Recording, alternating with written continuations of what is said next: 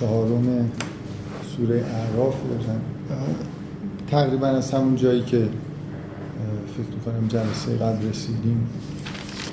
بعدش رو امروز بحث می‌کنم. ولی ببینیم تا کجا میشه پیش رو شاید یه خورده سریعتر قسمت ها رو بخونیم. فکر می‌کنم داستان موسا و جادوگرا و مسئله ایمان آوردن جادوگرا آخرین چیزهایی بود که گفتن. احتمالا تا اینجا که میگه و ما تنقم و منا. وقتی تهدید میشم به این که شما رو مثلا دست و پاتون می‌بریم و اینا میگن که قالوا انا الی ربنا منقلبون و ما تنقم منا الا ان آمنا به آیات ربنا لما جاءت. ربنا افرغ علینا صبرا و توفنا مسلم فکر می‌کنم تا اینجا خوب بذارید فقط برای مرور خیلی سریع سوره اعراف. یه مقدمه چند تا اول اگه فعلا کاری بهش نداشته باشیم از داستان خلقت آدم شروع میشه. شروع در واقع داستان اینکه انسانی به وجود اومده. حالا با این شگفتی هایی که همراه خلقت انسان هست با تاکید روی تمرد ابلیس نسبت به با سوره بقره که مقایسه می‌کردیم این نکته خیلی واضح این بود که روی تمرد ابلیس توی این داستانی که اینجا نقل شده تاکید بیشتری هست.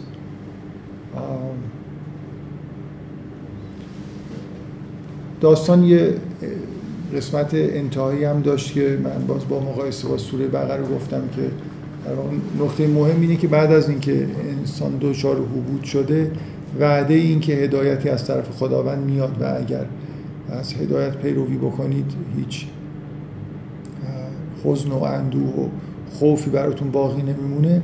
یه مجموعه در واقع از خلاصه از شریعت و ارکان اون چیزی که از ما خواسته شده برای اینکه در زمین چجوری زندگی بکنیم تو اون قطعه ای که چهار بار یا بنی آدم تکرار می‌شد یه همچین مؤخره همون داستان داره که این رو هم به نوعی در واقع جزء همون داستان می‌گیره. بنابراین با داستان آفرینش انسان اولین لحظه های انگار به وجود اومدن انسان شروع میشه و پرده دوم در واقع انتهای کار انسانه که می‌بینید که تو بهش و جهنم چه خبره.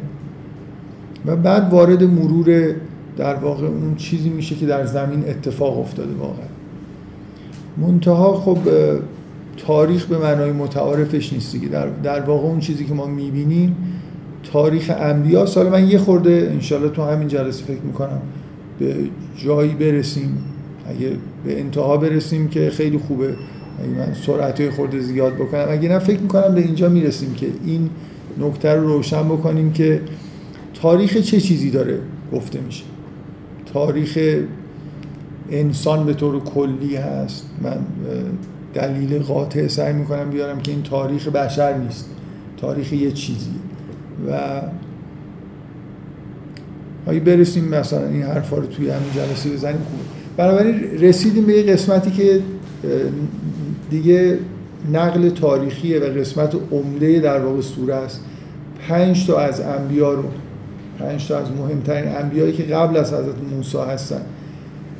که دوران مشترکیه. یعنی دورانی که همه چیز اتفاقایی که میفته بنا به نقل قرآن اینجوریه که اقوامی هستن مشرکن هدایت براشون آورده میشه.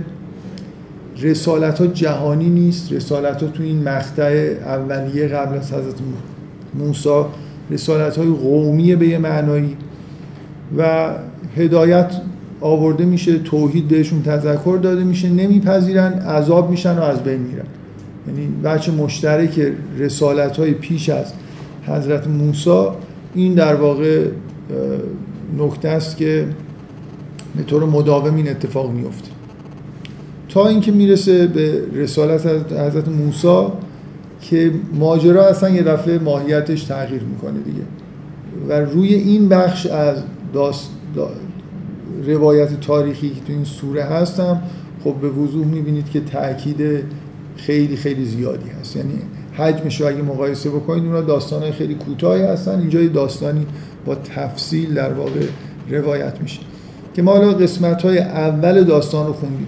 من قبل از اینکه فقط ادامه بدم چون قبل از این سوره از سوره قصص رو بحث کردیم اونجا هم داستان حضرت موسی بود.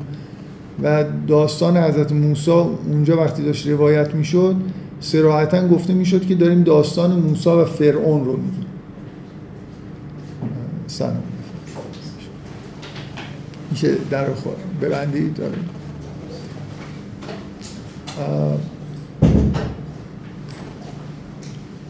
اونجا داستان از ابتدای تولد موسی شروع شد تا جایی که به دربار فرعون اومد دعوت کرد و بعد دیدیم که فرعون نابود شد. اینجا از قسمت دعوت شروع میشه. شاید سراحتا گفته نمیشه که داستان چی رو داریم میشنویم. ولی اگه بخوایم بگیم داستان چی رو داریم اینجا میشنویم اینجا داریم داستان بنی اسرائیل رو میشنویم. نه داستان موساست نه داستان فرعونه بلکه داستان قوم بنی اسرائیل و تعاملی که خداوند با قوم بنی اسرائیل داشته. تا جایی که موسی هست. خب شخصیت اصلی داستان موساست. تا جای تا یه جایش فرعون هم هست اونم شخصیت مهمیه. اون از بین میره. موسی شخصیت اصلیه.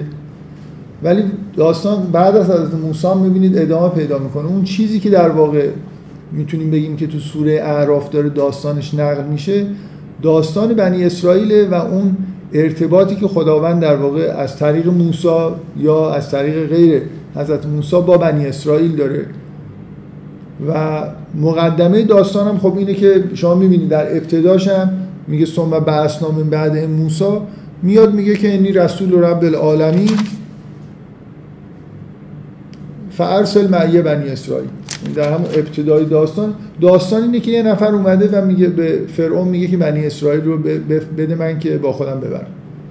بنابراین تاکید اینجا روی نه شخصی اینکه شخصیت موسی چجوری شکل گرفته فرعون چجور آدمی اینا در واقع به نظر می‌رسه که یه جور شخصیت های فرعی هستن در مقابل این قوم بنی اسرائیل و ماجرایی که براش اتفاق میفته باز من دوست دارم که برگردم به مقایسه سوره اعراف و بقره.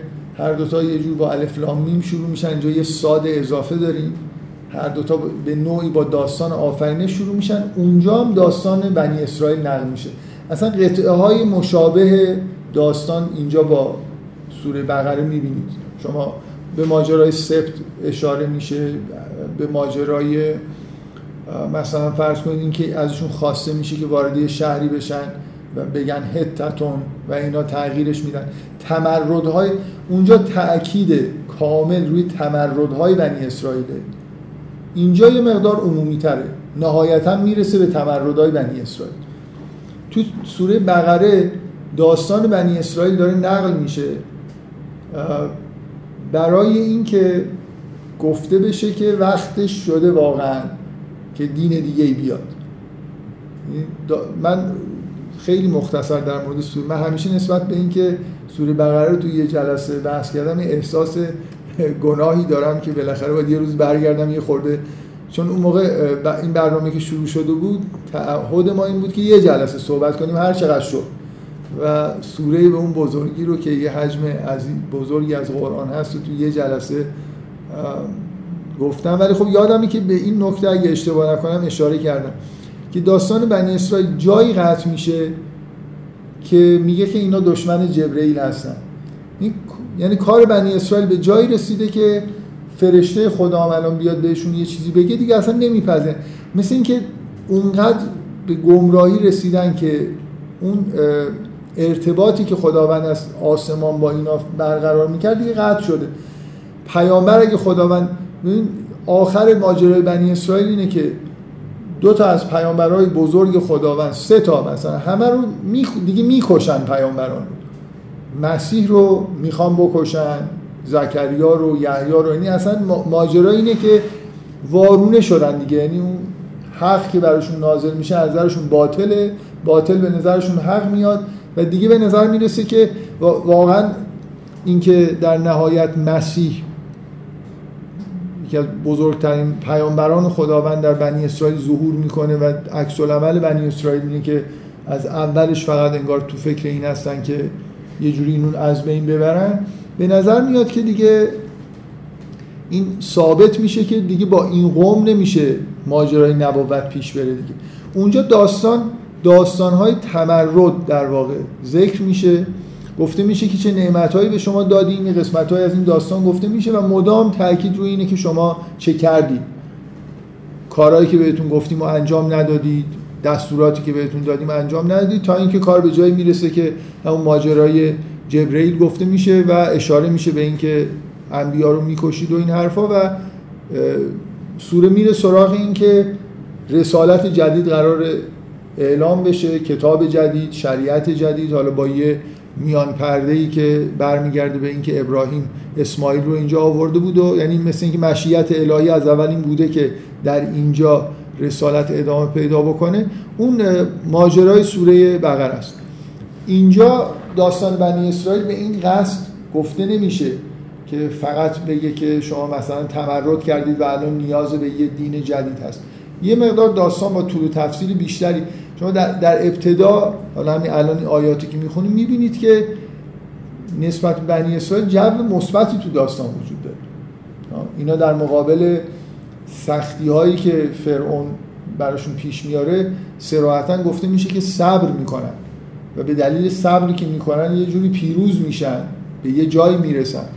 ولی بعدا می‌بینید که کم کم این ماجرا شبیه یعنی اون قطعه های از سوره بقره در انتها ظاهر میشه که حالا یه خورده در مورد این که به هر حال این داستان بنی اسرائیل اینجا چجوری داره نقل میشه انشالله همین جلسه صحبت می‌کنیم.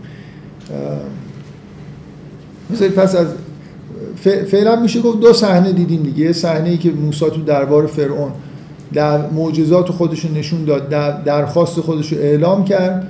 اونا هم بلا فاصله به این نتیجه رسیدن که اینجا سحری در کار رفتن اون ماجرا رو ترتیب دادن که موسی با بزرگترین جادوگرایی که وجود داشتن اونجا مقابله بکنه. نهایتا اونجا صحنه پیش اومد که برای همه می‌تونست در واقع این یقین پیش بیاد که این ساهر نیست و از طرف پروردگار اومده. منتها خب طبعا زیر بار این نرفتن. بلا فاصله اونجا یه فرعون عکس نشون میده و تهدیدشون می‌کنه که شما رو از بین می‌برم. و داستان به به جایی رسیده که یه جوری انگار اون معجزات معجزه بودنشون اثبات شده و اینا نمیپذیرن. خب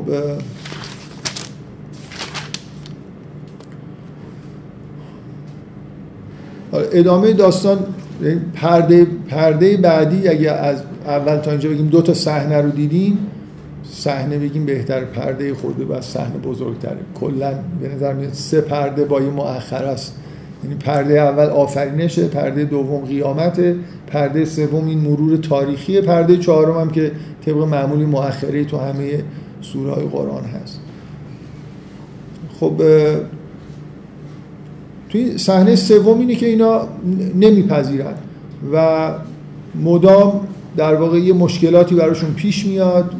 آیات دیگه عرضه میشه نمیپذیرن تا اینکه عذاب میشن غرق میشن و قوم بنی اسرائیل از دریا میگذرن و نجات پیدا می‌کنن. حالا این صحنه رو با هم دیگه می‌خونیم که این قطعه ای که از اینجا شروع میشه که میگه وقال الملأ من قوم فرعون اتذر و موسی. نه فقط این اتفاقی که افتاد این اینکه ثابت شد یه جوری به نظر میاد این صحنه اثبات خوبی برای اینکه این پیامبر خداست معجزه آورده جادوگر نیست. نه فقط اون ملایی که اطراف فرعون هستن و حدسشون این بود که این یه ساحر بزرگیه و باید اینجوری باش مقابله کرد از شکستی که خوردن هیچ تزلزلی درشون به وجود نیومده بلکه به نظر می‌رسه که خیلی قاطع تر هم دارن حرف می‌زنن دیگه. میگه قال الملأ من قوم فرعون اتذر موسی و قومه لیفسدوا فی الارض و یذرک و آلهتک. به فرعون میگن که آیا این موسی و قومش رو ول می‌کنی که فساد بکنن در زمین و تو و خدای تو رو در واقع کنار بذارن. قال سنقتل ابناءهم و نستحیی نساءهم و انا فوقهم قاهرون. میگه که ما می‌کشیم. دوباره برگشتن به اون سیاست پیش از تولد موسی. میگن که دوباره همون کارو می‌کنیم. پسرانشون می‌کشیم و دختران و زنها رو نگه میداریم و اینا فوق هم قاهرون. ما یعنی احساس تسلط می‌کنن دیگه. ما مسلط می‌تونیم این کار رو بکنیم. قال موسی لقومه استعینوا بالله واصبروا ان الارض لله یورثها من یشاء من عباده و العاقبت للمتقین. موسی به قوم خودش گفت که از خدا کمک بخواید صبر بکنید. زمین برای خداست و به هر کسی بخواد از بندگانش به ارث میده و العاقبت للمتقین عاقبت سرانجام برای پرهیزگارانه قال اوزینا من قبل ان تأتینا و من بعد ما جئتنا.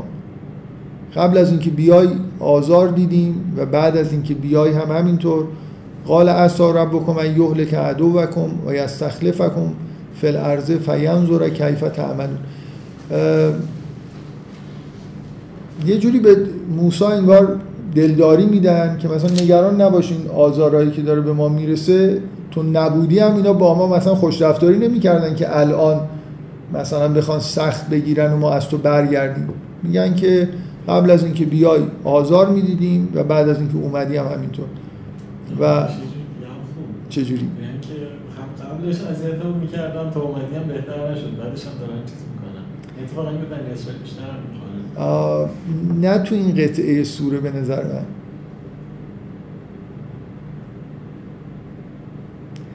اگه می‌خواستن بنی اسرائیلی برخورد بکنن شکایت می‌کردن که چی شد تو اومدی ما رو دارن اذیت می‌کنن. اینکه بهش میگن که ما قبلا هم آزار می‌دیدیم. الان هم داریم بعضی که میایم آزار می‌بینیم. یه جور چیز دیگه. اینکه تو اومدی اتفاق بدی برای ما نیفتاده. همونه دیگه. قبلا هم همین این سیاستی که الان دارن اعمال می‌کنن قبلا هم اعمال کردن. الان هم داره ادامه پیدا می‌کنه. من زیاد منفی نمی‌بینم حقیقتش. این جمله رو. اوزینا من قبل ان تأتینا و من بعد ما جئتن اونم میگه قال اسا ربکم ان یهلک عدوکم و یستخلفکم فی الارض فینظر کیف تعملون. و اونام از موسی میگه که باشد که خداوند مثل این که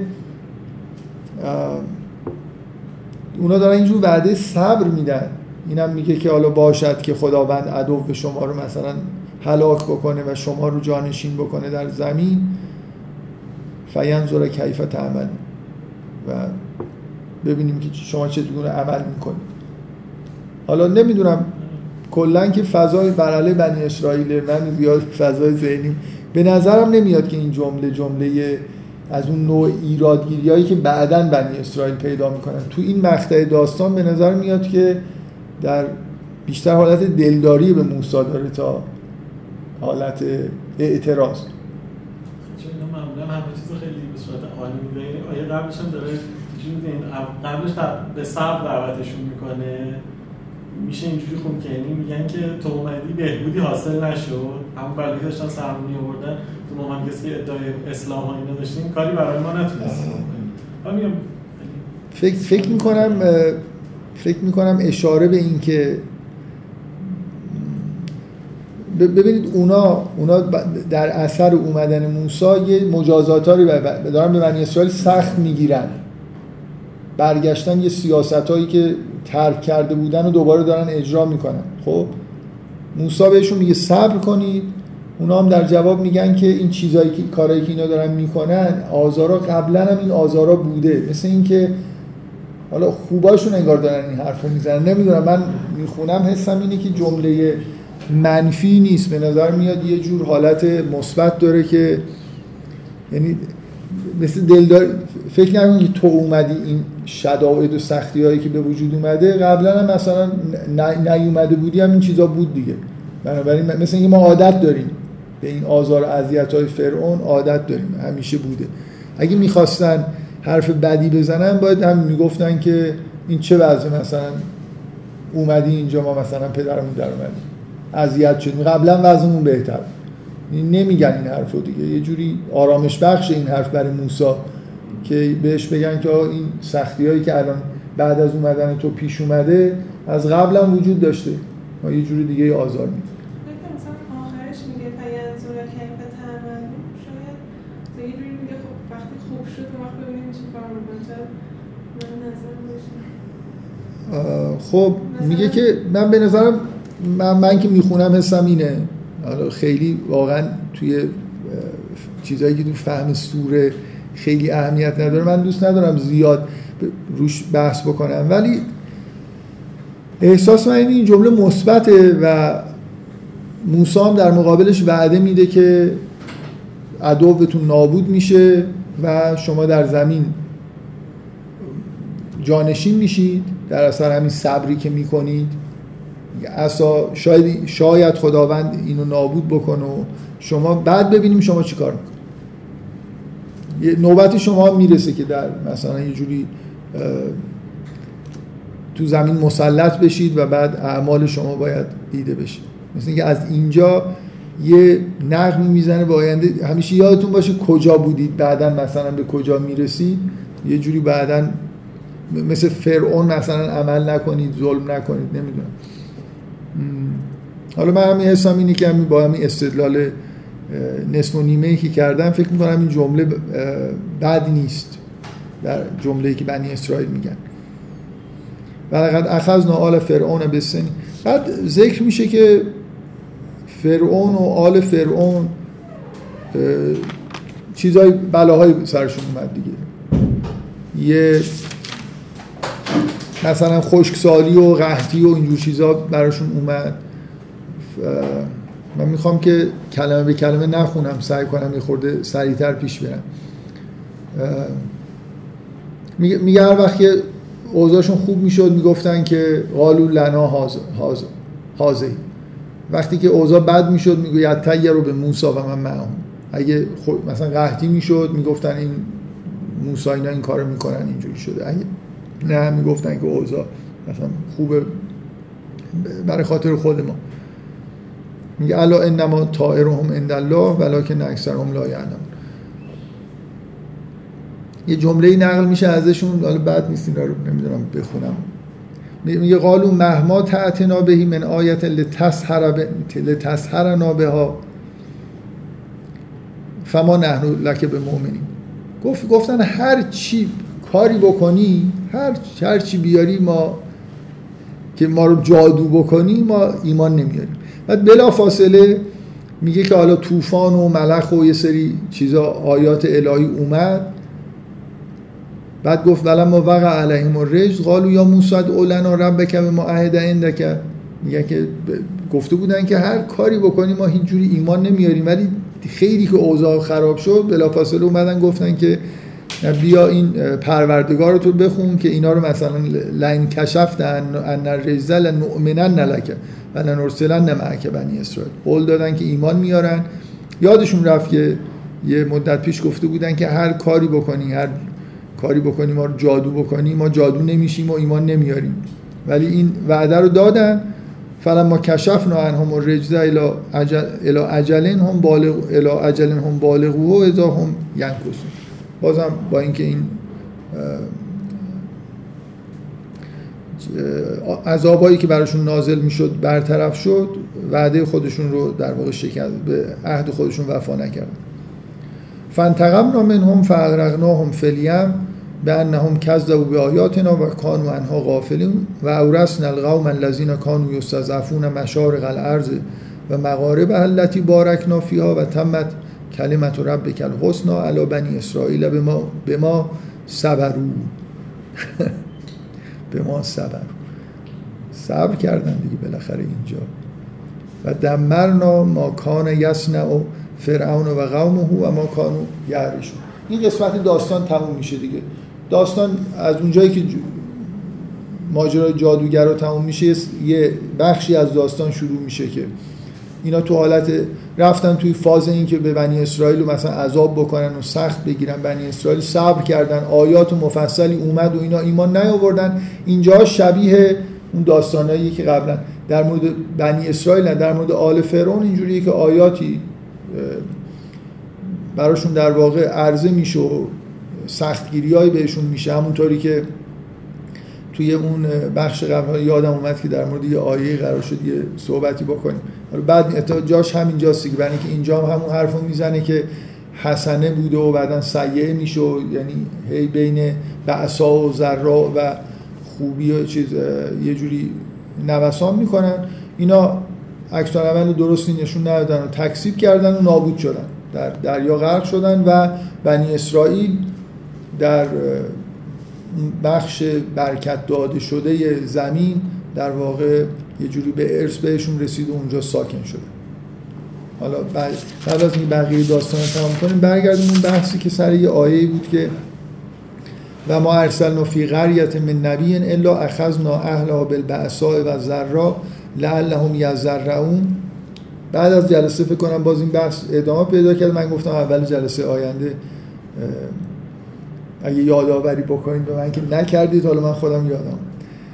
ثم بدلنا مکان از سیعت الحسنه حتی افا و قالو قد مس آبا از ذرا و و سرا این این آیه بعد اون بحثی که تو کلاس شد این بود که رابطه بین بعثا و ذرا لعلهم یذرعون چیه؟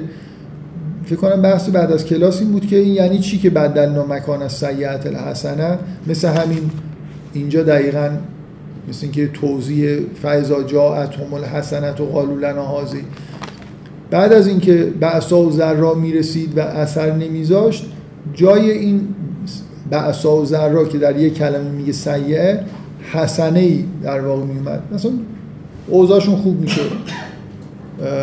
کشاورزیشون خوب می‌شد. اوضاع زندگیشون خوب می‌شد. حتی عفو تا اینکه تقریبا تو همه ترجمه ها اینجوریه که من این ترجمه رو نگاه می‌کنم همینه. حتی عفو رو ترجمه کردن یعنی اینکه فوزونی گرفتن مثلا. حالا اون دوران رو مثلا می‌تونید بگید پشت سر گذاشتن. حالا به به یه معنی مثبتی داره دیگه. حالا ظاهرا تحت و لفظی معنی بکنیم یعنی اینکه مثلا جمعیتشون زیاد شد. و قالو قد مست آبا از ذرا و سرا و گفتن که آبا ما رو ذرا و سرا مثلا بهشون رسید و یه جوری در واقع به یه دوران رسیدن که همین که توی سوره های دیگه آیات دیگه هست که خداوند می‌خواد عذاب نازل بکنه یه خوشی بهشون میده. اینا به اوج مثلا اون گمراهی و فسق خودشون می‌رسن بعدا عذاب میشن. این شبیه در واقع همون چیزیه که تو آیات دیگه گفته میشه. حسنه جای سیعه میاد اینا دچار یه حالت فراموشی میشن میگن که آبای ما ذرا و سرا دیده بودن یعنی هیچ اثری درشون نذاشته دیگه. فاخذناهم بغتتا و هم لا یشعرون و ناگهان عذاب نازل میشه در حالی که اینا نمیفهم اینجا هم توی این آیات در مورد آل فرعون گفته میشه که حسنه و سیعه مثلا یه جوری دنبال هم دیگه می اومدن. یه عذابهایی نازل می‌شد خوشسالی می‌شد قحطی می‌شد آفتهایی می اومد و بعدش دوباره اوضاع خوب می‌شد و اینا هم همه رو به جای اینکه درس بگیرن تذرع بکنن ایمان بیارن اینا رو اینجوری یه جوری در واقع تعبیرش می‌کردن دیگه که اون بدی ها در اثر حضور موساست مثلا اگه موسا نباشه این اتفاقای بد برای ما نمیفته خب این قسمت دو سوم داستان این بود که بعد از اینکه در واقع قوم فرعون نپذیرفتن اتفاقای شبیه که در مورد انبیاء پنج تا نبی قبلی دیدیم براشون افتاد و نهایتا مجازات شد. و بنی اسرائیل به دلیل صبری که کردن پیروز شدن. و جاوز به بنی اسرائیل البحر. بنی اسرائیل اونا در دریا غرق شدن بنی اسرائیل رو از دریا گذروند. فعتا علی قوم یعکفون. یه حسی اینجا وجود داره دیگه معطل نکردن. یعنی همینجور از این دریا که رد شدن یه قومی دیدن که بت داشتن گفتن ما بت می‌خوایم مثل اون این حس این که از این به بعد شما ماجرای بنی اسرائیل با همون فضای تقریبا سوره بقره دارید می‌بینید دیگه. تا اونجایی که تحت فشار بودن انگار بد عمل نکردن. صبر کردن پیروز شدن. به محض اینکه یه خورده مسلط شدن و اوضاعشون خوب شد و پیروز شدن و ارسی داشت بهشون می‌رسید مثلا قرار بود برن در یه سرزمینی مستقر بشن دیگه جنبه های منفیش رو بیشتر تو این داستان می‌بینیم. از دریا گذشتن فعت و علا قوم یعکفون علا اسنام لهم رسیدن به یه قومی که بت داشتن. گفتن یا موسی یا موسی اجعل لنا الهن کما لهم آلهه ما باورمون نمیشه ولی خب این موضوع خیلی جدی بوده. مثلا تاریخ بنی اسرائیل اینه که هی اینا یه مجسمه های گاوی بسازن. بعل رو بپرستن. یعنی الان شاید ما از یه نسلی هستیم به هر حال چند هزار سال گذشته اینقدر وابسته به تمثال و یه چیزی که ببینیم نیستیم. ولی به نظر میاد در اون دوران حالا شاید فضای ذهنی بشر از نظر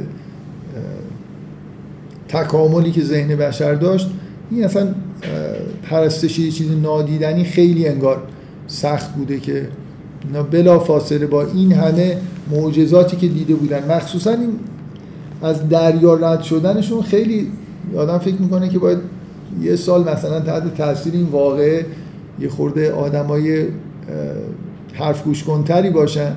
ولی می‌بینید که حداقل اینجا اینجور نقل میشه انگار اینجا از دریا در اومدن این حرف رو زدن.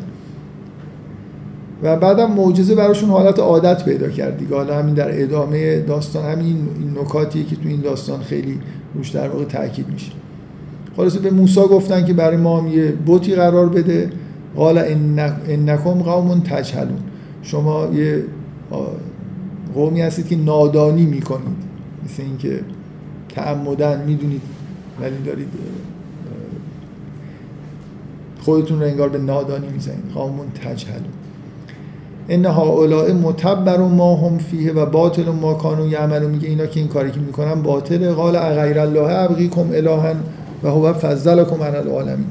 به غیر از الله اله دیگه ای می‌خواید که خود اللهی که شما رو بر همه جهانیان فضیلت داده. و به یاد بیارید که شما رو از آل فرعون که شما رو عذاب می‌کردن نجات داد. یقتلون ابناءکم و یستحیون نساءکم. خیلی اینجا شبیه همون قسمت های ابتدایی شروع داستان تو سوره بقره است. و فی ذالکم بلا من ربکم عظیم. و این این قطعه اول داستان. اینو از دریا که رد شدن تقاضای بوت کردن و تقاضاشون رد شد. و کوتاه نیومدن دیگه. در داستان فضاش اینجوریه. در اولین فرصتی که موسی نبود اینا اون کار خودشون در واقع کردن. حالا قطعه بعدی داستان اینه که حضرت موسی رفته به میقات. قرار سی حالا چه بعدا چهل روز اونجا بمونه الواح رو بگیره هدایت رو بیاره و بعد اینا هم در اون ور دارن گوساله پرستی می‌کنن.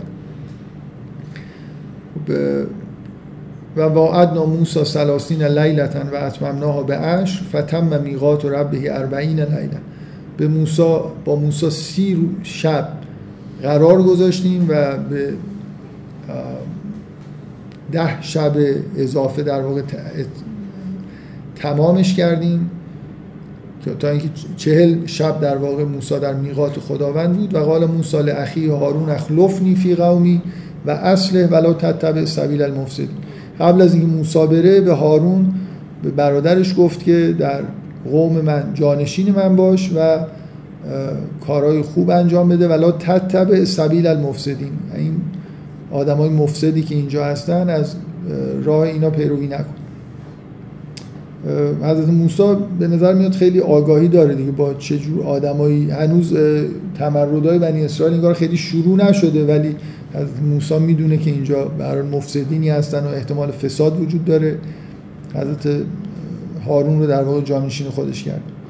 این از اون آیاتیه که مورد استناد شیعه هست که حضرت موسی سی شب یا چهل شب که داره میره به میقات برای خودش جانشین می‌ذاره ولی پیامبر بعد از اینکه می‌دونه سال آخر زندگیشه برای خودش هیچ جانشینی تعیین نکرد و اصلا هیچ حرفی در این مورد ظاهرا نزده این جزء اعتراضای شیعه است که چجوری میشه که یه قومی رو آدم بیاره به یه جایی برسونه و بعدا همینجور بذاره برو.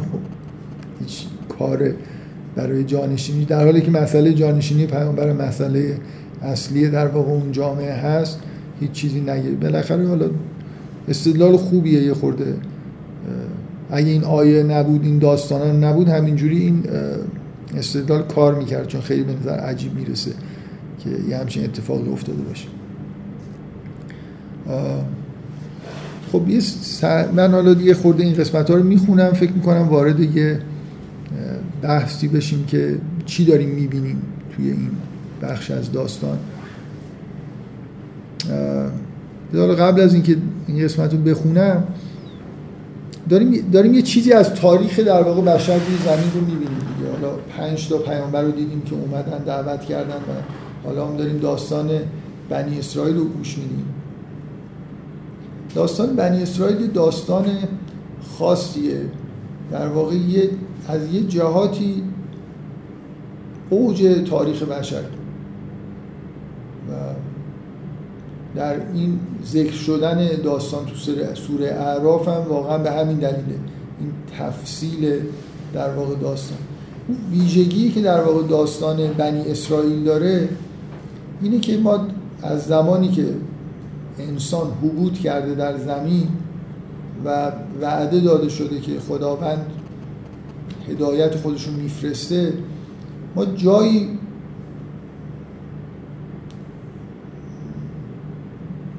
مثل در واقع لحظه هایی از تاریخ مثل داستان حضرت موسی و داستان بنی اسرائیل نداریم که خداوند اینجور بر بشر تجلی کرده باشه و خودشون نشون داده باشه. واقعا از این نظر با نمی‌خوام بگم با اختلاف زیاد جا... انگار یک بار خداوند نه بر انبیا و صالحین براشون مکاشفه پیش بیاد. برای یه قومی از افراد عادی بشر مکاشفه پیش آورده یعنی خودش رو متجلی کرده. تا جایی که امکان داشته دیگه.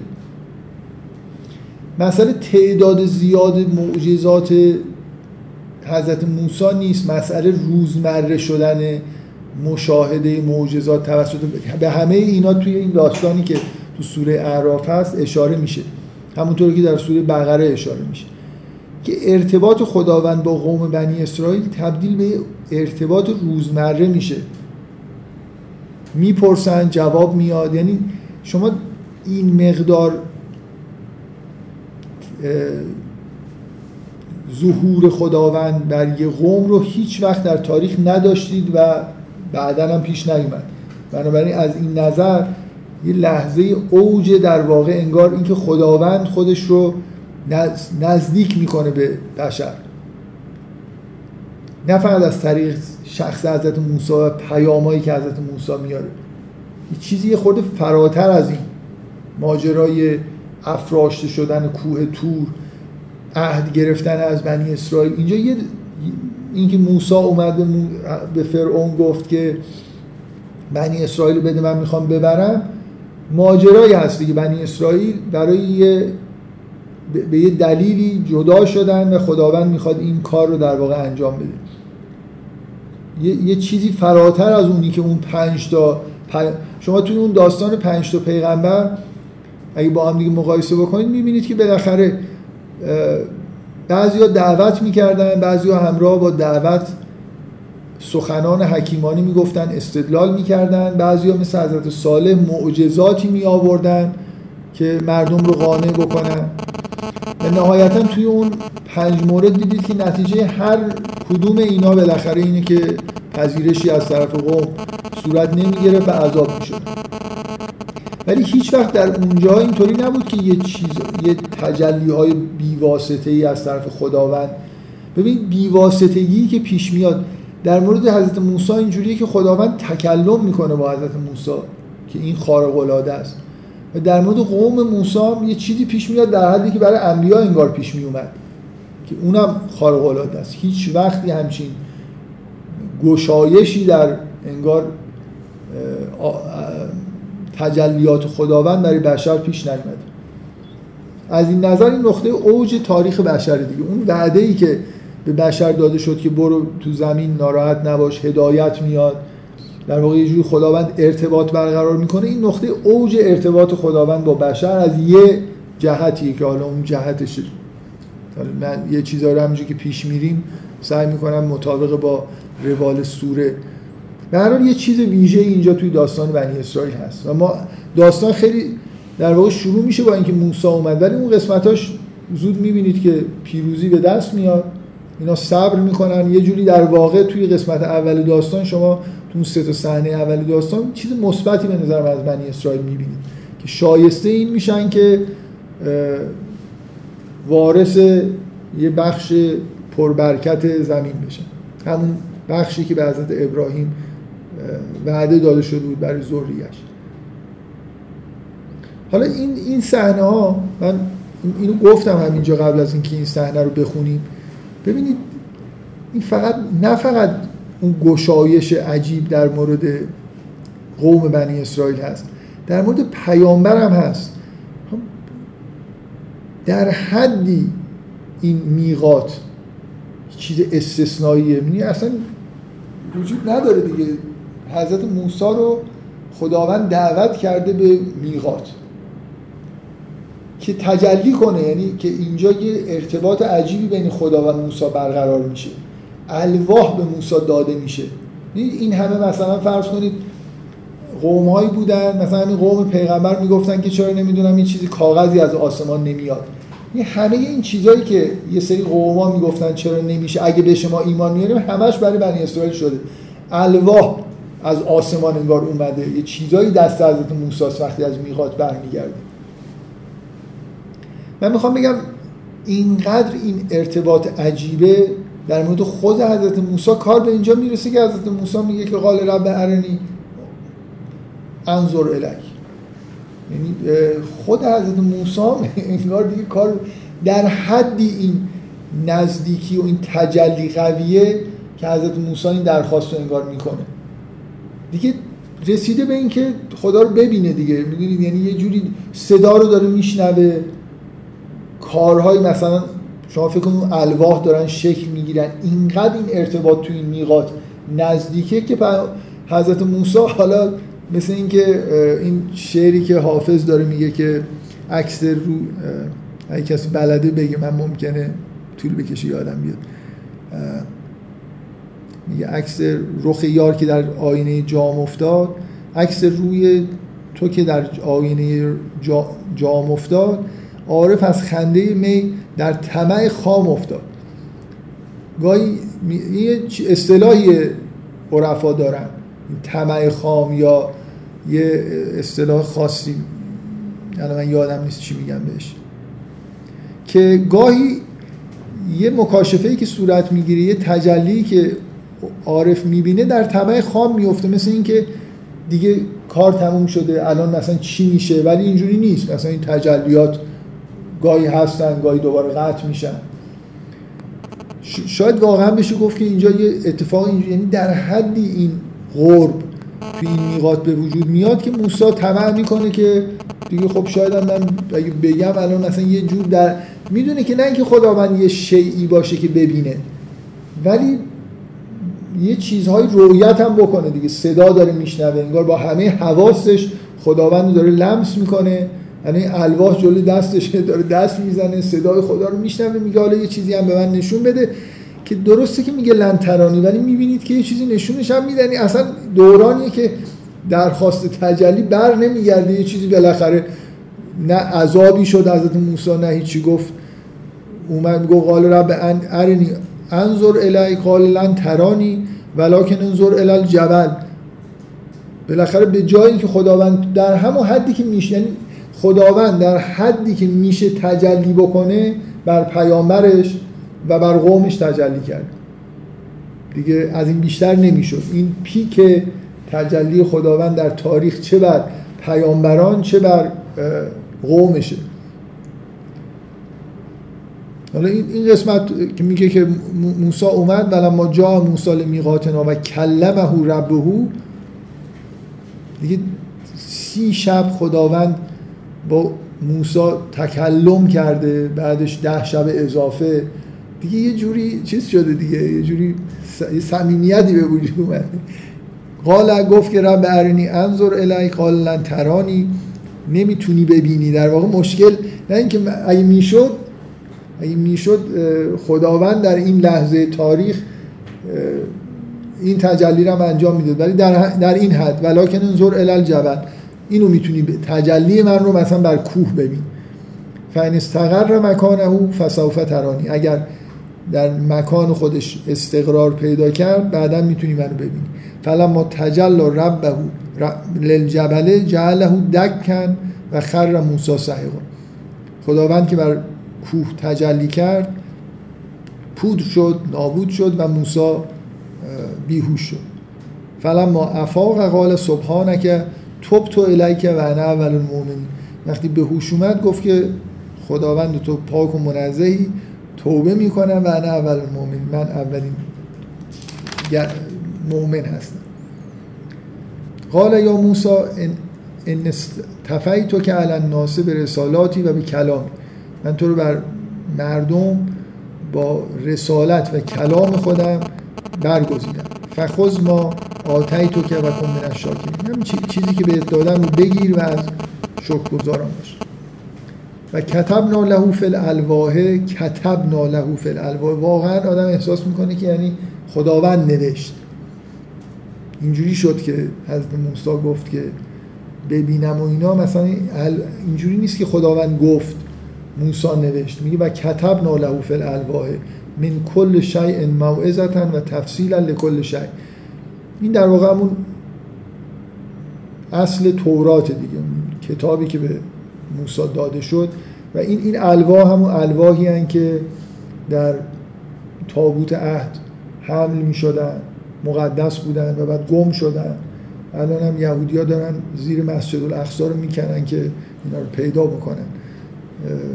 کل اگه بتونن کل زیرش رو خالی کنن احتمالا پیدا میشه.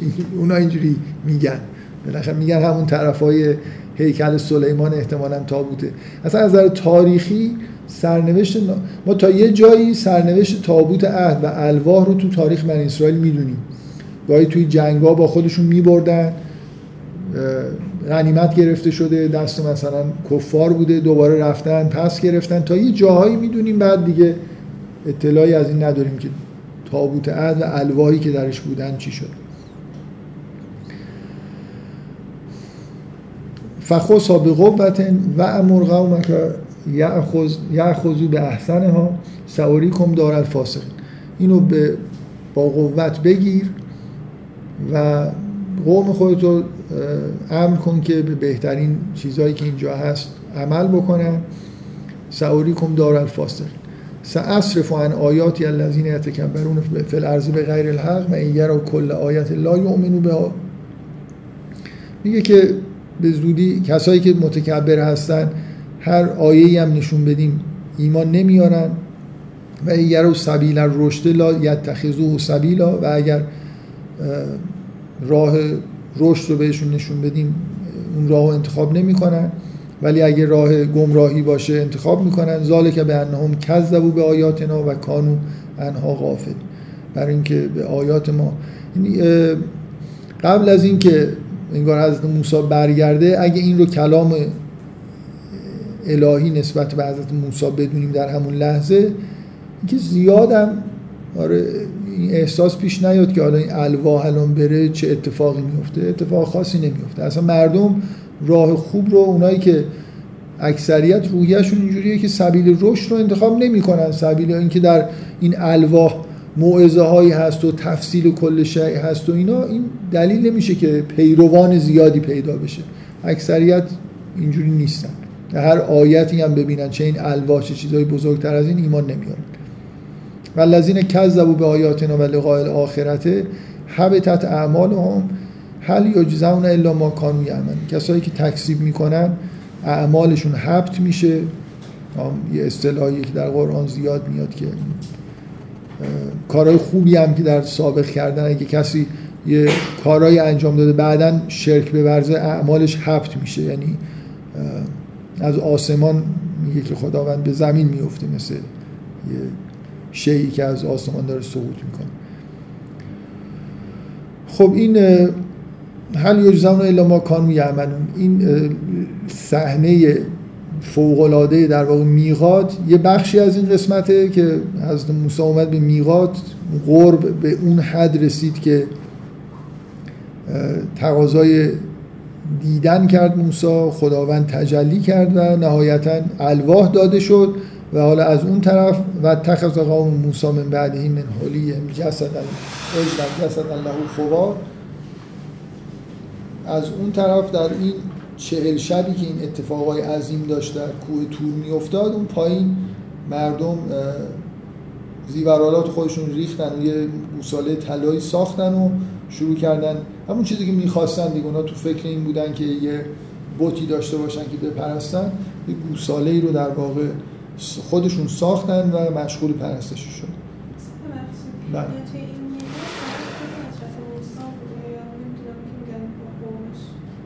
نه تو این این میقات چهل شب به نظر میاد حضرت موساست دیگه قومش نیست. ولی بعدا یه میقات دیگه ای هست که یه عده از قومم میان که اونم در ادامه داستان ذکر میشه.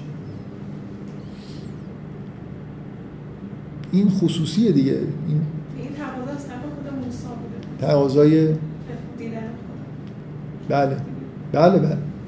اون بعدیش که اینجاست که میگه که وقت داره موسی قومه سبعین رجلا لمیقاتنا.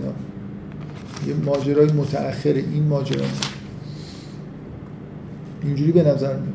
این تو اون چهل شب اتفاق افتاده. چهل شبی که الواح داده شده اون یه ماجرای جداگانه است.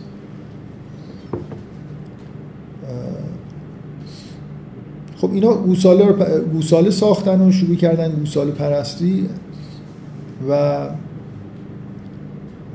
بعد از اینکه از موسی برمیگرده در و میگه لما سوق تفی هم رو انهم قد زلدو قالوا لئن لم یرحمنا ربنا و یغفر لنا لنکونن من الخاسرین. بنی اسرائیل کلا اینجوری دیگه. شما فقط بدیاشون رو نبینید. واقعا این چیزای خوبم ببینید. حالا یه جور مثل اینکه دیوانگی هایی دارن. حرف گوش نمی‌کنن حالا میرن مثلا موساله میپرستن. ولی واقعا یه جایی هم قالو لم یرحم یرحمنا ربنا و یغفر لنا لنکونن من الخاسرین. یه چیزی در قوم بنی اسرائیل از این حکمت ها هم هست. همیشه هم اینطوری بنی اسرائیل کلا توی بنی اسرائیل یه نخبه خیلی خوب وجود هم توی این سوره هم یه جایی تاکید میشه. بالاخره میگه که در قوم موسا کسانی بودن هستن. که هدایت کننده هستن و با عدل رفتار می‌کنن. ولی خب اکثریت بنی اسرائیل اینجوری و من که تصورم اینه که اون اکثریت همه اقوام اینجوری یعنی شما قومی که اکثریت صالح داشته باشه و هدایتگر باشن ندارید. بنابراین اون جنبه های بدی, بدی که در بنی اسرائیل می‌بینید مشترکه. خوبیش هم همینطور دیگه. بالاخره در قوم پیامبر ما هم الان اکثریت های جاهل و گناهکاری هستن. یه اقلیتی هم ممکنه هدایت کننده باشه. ولما رجع موسی الى قومه غضبان اسفا وقتی که موسی با عصبانیت و تاسف برگشت به سمت قومش قال به اسما خلفتمونی من بعدی. بد جانشینایی بودید بعد از من اجلتم امر ربکم. آیا امر پروردگارتون رو شتاب کردید براش؟ و القل الواحه و اخذ به رأس اخی. به نظر میاد که اجلتم امر ربکم شاید اشاره به اینه که بنی اسرائیل با یه فریبی که دارن این کار رو می‌کنن به امر پروردگار مثلا این کار رو کردن. یعنی یه فریب خوردن مثلا حالا سامری کسی بهشون گفت که آره خدا خواسته که شما مثلا اینو بپرستید و اینم معجزه است و اینا. اینجوری نیست که کافر شده باشن. یه جوری در عین حالی که ایمان به موسی و پروردگار و اینا داشتن این کارو کردن دیگه. و وقتی که فهمیدن که اشتباه کردن هم درخواست بخشش کرد.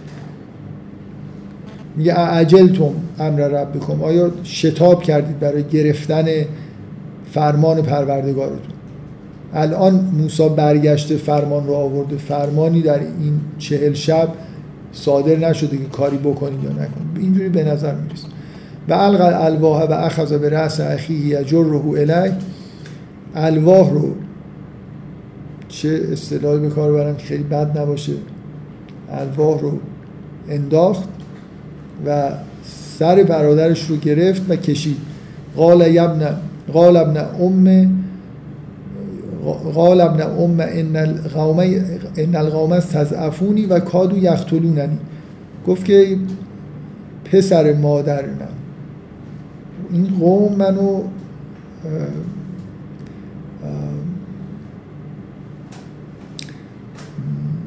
ضعیف مثلا گیر آوردن اینجا ضعیف کردن و کادو یختلوننی می‌خواستن منو بکشن. فلا تشمت بی الاعدا ولا تجعلنی من القوم الظالمین. منو همراه اینا حساب نکن. عصبانیت موسی از اینه که به هارون گفته بود که در جانشین من باش و نذار اینا از این کار رو بکنن. میگه خب من دیگه مثلا کاری که می‌تونستم بکنم کردم ولی اینا به جایی رسید که می‌خواستم منو بکشن و یه جای دیگه در قرآن میگه که ترسیدم که تو برگردی و بگی که اختلاف انداختی بین بنی اسرائیل. یعنی مثلا اگه من مقاومت می‌کردم اینا یه جنگ می‌شد مثلا همدیگه رو میکشتن اونقدر که اونا شور گوساله پرستی داشتن. نه همراه هارون یه عده مؤمنم بودن که می‌دونستن این کار اشتباه سکوت کردن تا موسی برگرد. حال استدلال هارون اینه که اینجوری در واقع پیش اومد. و استدلال شیعه هم اینجا اینه که حضرت علی اینجوری به همین شکل حرفی نزد. بله بفهم این اجلتونه تو سوره تاها بله. این یه آیه است همین تیکر رو میگه اونجا میگه که افتال علیکم العهد ام اردتم ان یحل علیکم غضب من ربکم. اون تیکه بالاش هم میگه که کلوم طیبات ما رزقناکم ولا تطغوا فی فیحل علیکم غضبی. یعنی انگار میگه که شما عجله کردید به اینکه این غضب بر شما این امر مثل تو سوره هود هست که امر ترمن هر میگه جا امرنا یعنی اون عذابه. آها شاید. اون اونجا خیلی لغوی لغوی. آره اینکه با چیز قرآن هم جور در میاد که کلا عجل توم امر ربکم. امر رب یعنی مثلا اینکه خودتون رو در معرض عذاب الهی غضب الهی قرار دید اینجوری.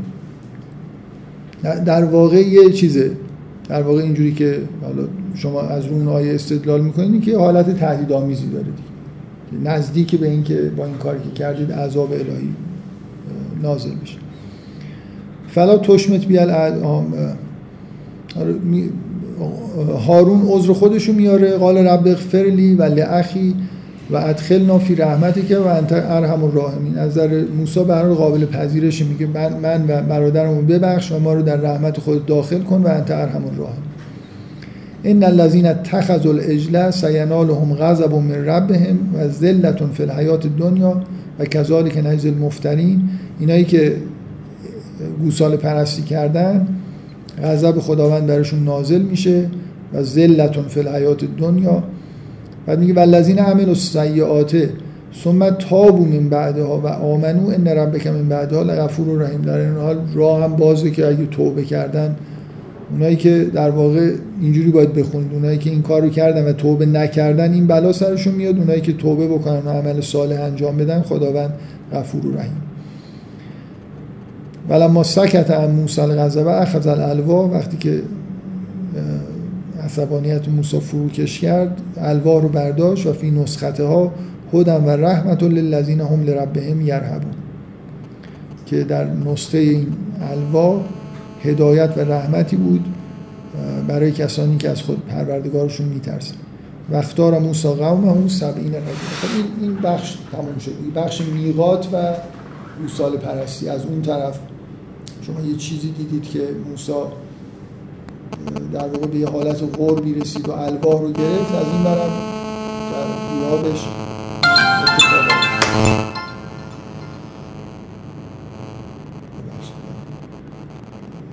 یه لحظه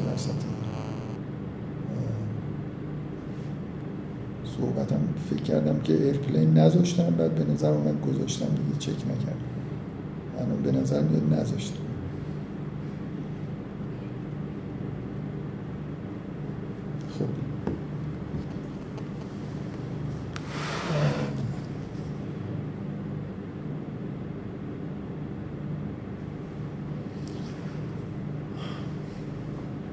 خب این یه بخشی از داستان که حالا این دو طرفش خیلی با هم دیگه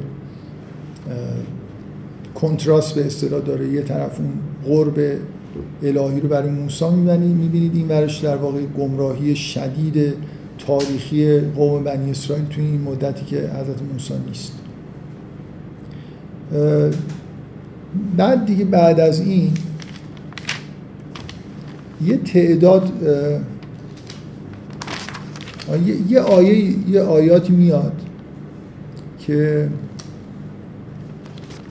همین مسئله بردن هفتاد نفر از قوم موسی به میقات خداونده بعد یه قطعه ای میاد که معاصره دوباره برمیگردیم به داستان. حالا این قسمت میقات رو هم بخونیم. من کم کم می‌خوام یه خورده در مورد کلیت این چیزی که داریم می‌بینیم هر جایی که احساس کردم وقتش هست صحبت بکنم. حالا صحنه بعدی اینه که وقتار موسی قومه سبعین رجلا لمیقاتنا فلما اخذتهم الرجفت و قالوا لو رب لو شئت اهلکتهم من قبل و ایای. میگه که هفتاد نفر برد برای میقات تو سوره بقره اینجوریه که درخواست قوم درخواست میدن کردن که خداوند رو مثلا ببینن بت بت رو می‌بینن دوست دارن خدا خدایی رو که میپرستن ببینن. مشکلشون اینه. و هفتاد نفر میان بعد از اون ماجرای بت درخواست بت پرستی و گوساله پرستی. از این طرف یه درخواست ملاقات با خداوند دارن که سائقه میاد و اینا اونطوری که توی روایت در سوره بقره مدار با تفصیل بیشتری هست توی حالت شبیه مردن هستن. بعد از موسی این جمله رو میگه که رب لو شئت اهلکتهم من قبل و ایای. اگه می‌خواستی ما رو قبلا هلاک می‌کردی. اتهلک اونا به ما فعل از صفها و منا. این هی الا فتنتک. آیا ما رو برای خاطر کاری که صفیحان ما کردن هلاک می‌کنی؟ این هی الا فتنتک. این فتنه و آزمایش توزل به ها منتشا و تحت منتشا که بعضیا باش هدایت میشن بعضیا گمراه میشن. انت اونا فغفر لنا و رحمنا و انت خیر الغافر. اینکه هفتاد نفر اومدن به اصطلاح برای میقات که خداوند تجلی بکنه. تجلی خداوند طوریه که اینا نزدیکی به هلاک شدن و حضرت موسی یه جوری در واقع با این دعایی که می‌کنه از خداوند می‌خواد که اینا هلاک نشن دیگه. برای خاطر اینکه این حرفی که می‌زنه از کنا به ما فعل از صفحه و منا. این هفتاد نفری که اومدن درخواست کننده نبودن. از موسی هم درخواست کننده نیست. یه ده از صفیحان مثلا قوم هستن و این برنامه پیش اومده. بنابراین برای موسی یه جور طلب مغفرت می‌کنه که اینا, اینا در واقع خودش و اینا هلاک نشن. وقت لنا فی هذه دنیا حسنه و فی الاخرته. انا هدنا الیک قال عذابی اصیب و بهی من اشا و رحمتی وسعت کل شی. فساکتبها للذین یتقون و یؤتون الزکات و الذین هم به آیاتنا یؤمنون. که این جواب پروردگاری که بالاخره به نظر میاد که از عذاب اونا گذشته و حالت مهرآمیزی هم در واقع داره دیگه. عذابی اصیب و بهی من اشا و رحمتی وسعت کل شد پس اکتوب حال لذین یتقون و یعتون از زکات و لذین هم به آیاتنا یومین یعنی بالاخره ماجرا به خیر و خوشی به نظر میاد که تموم شد.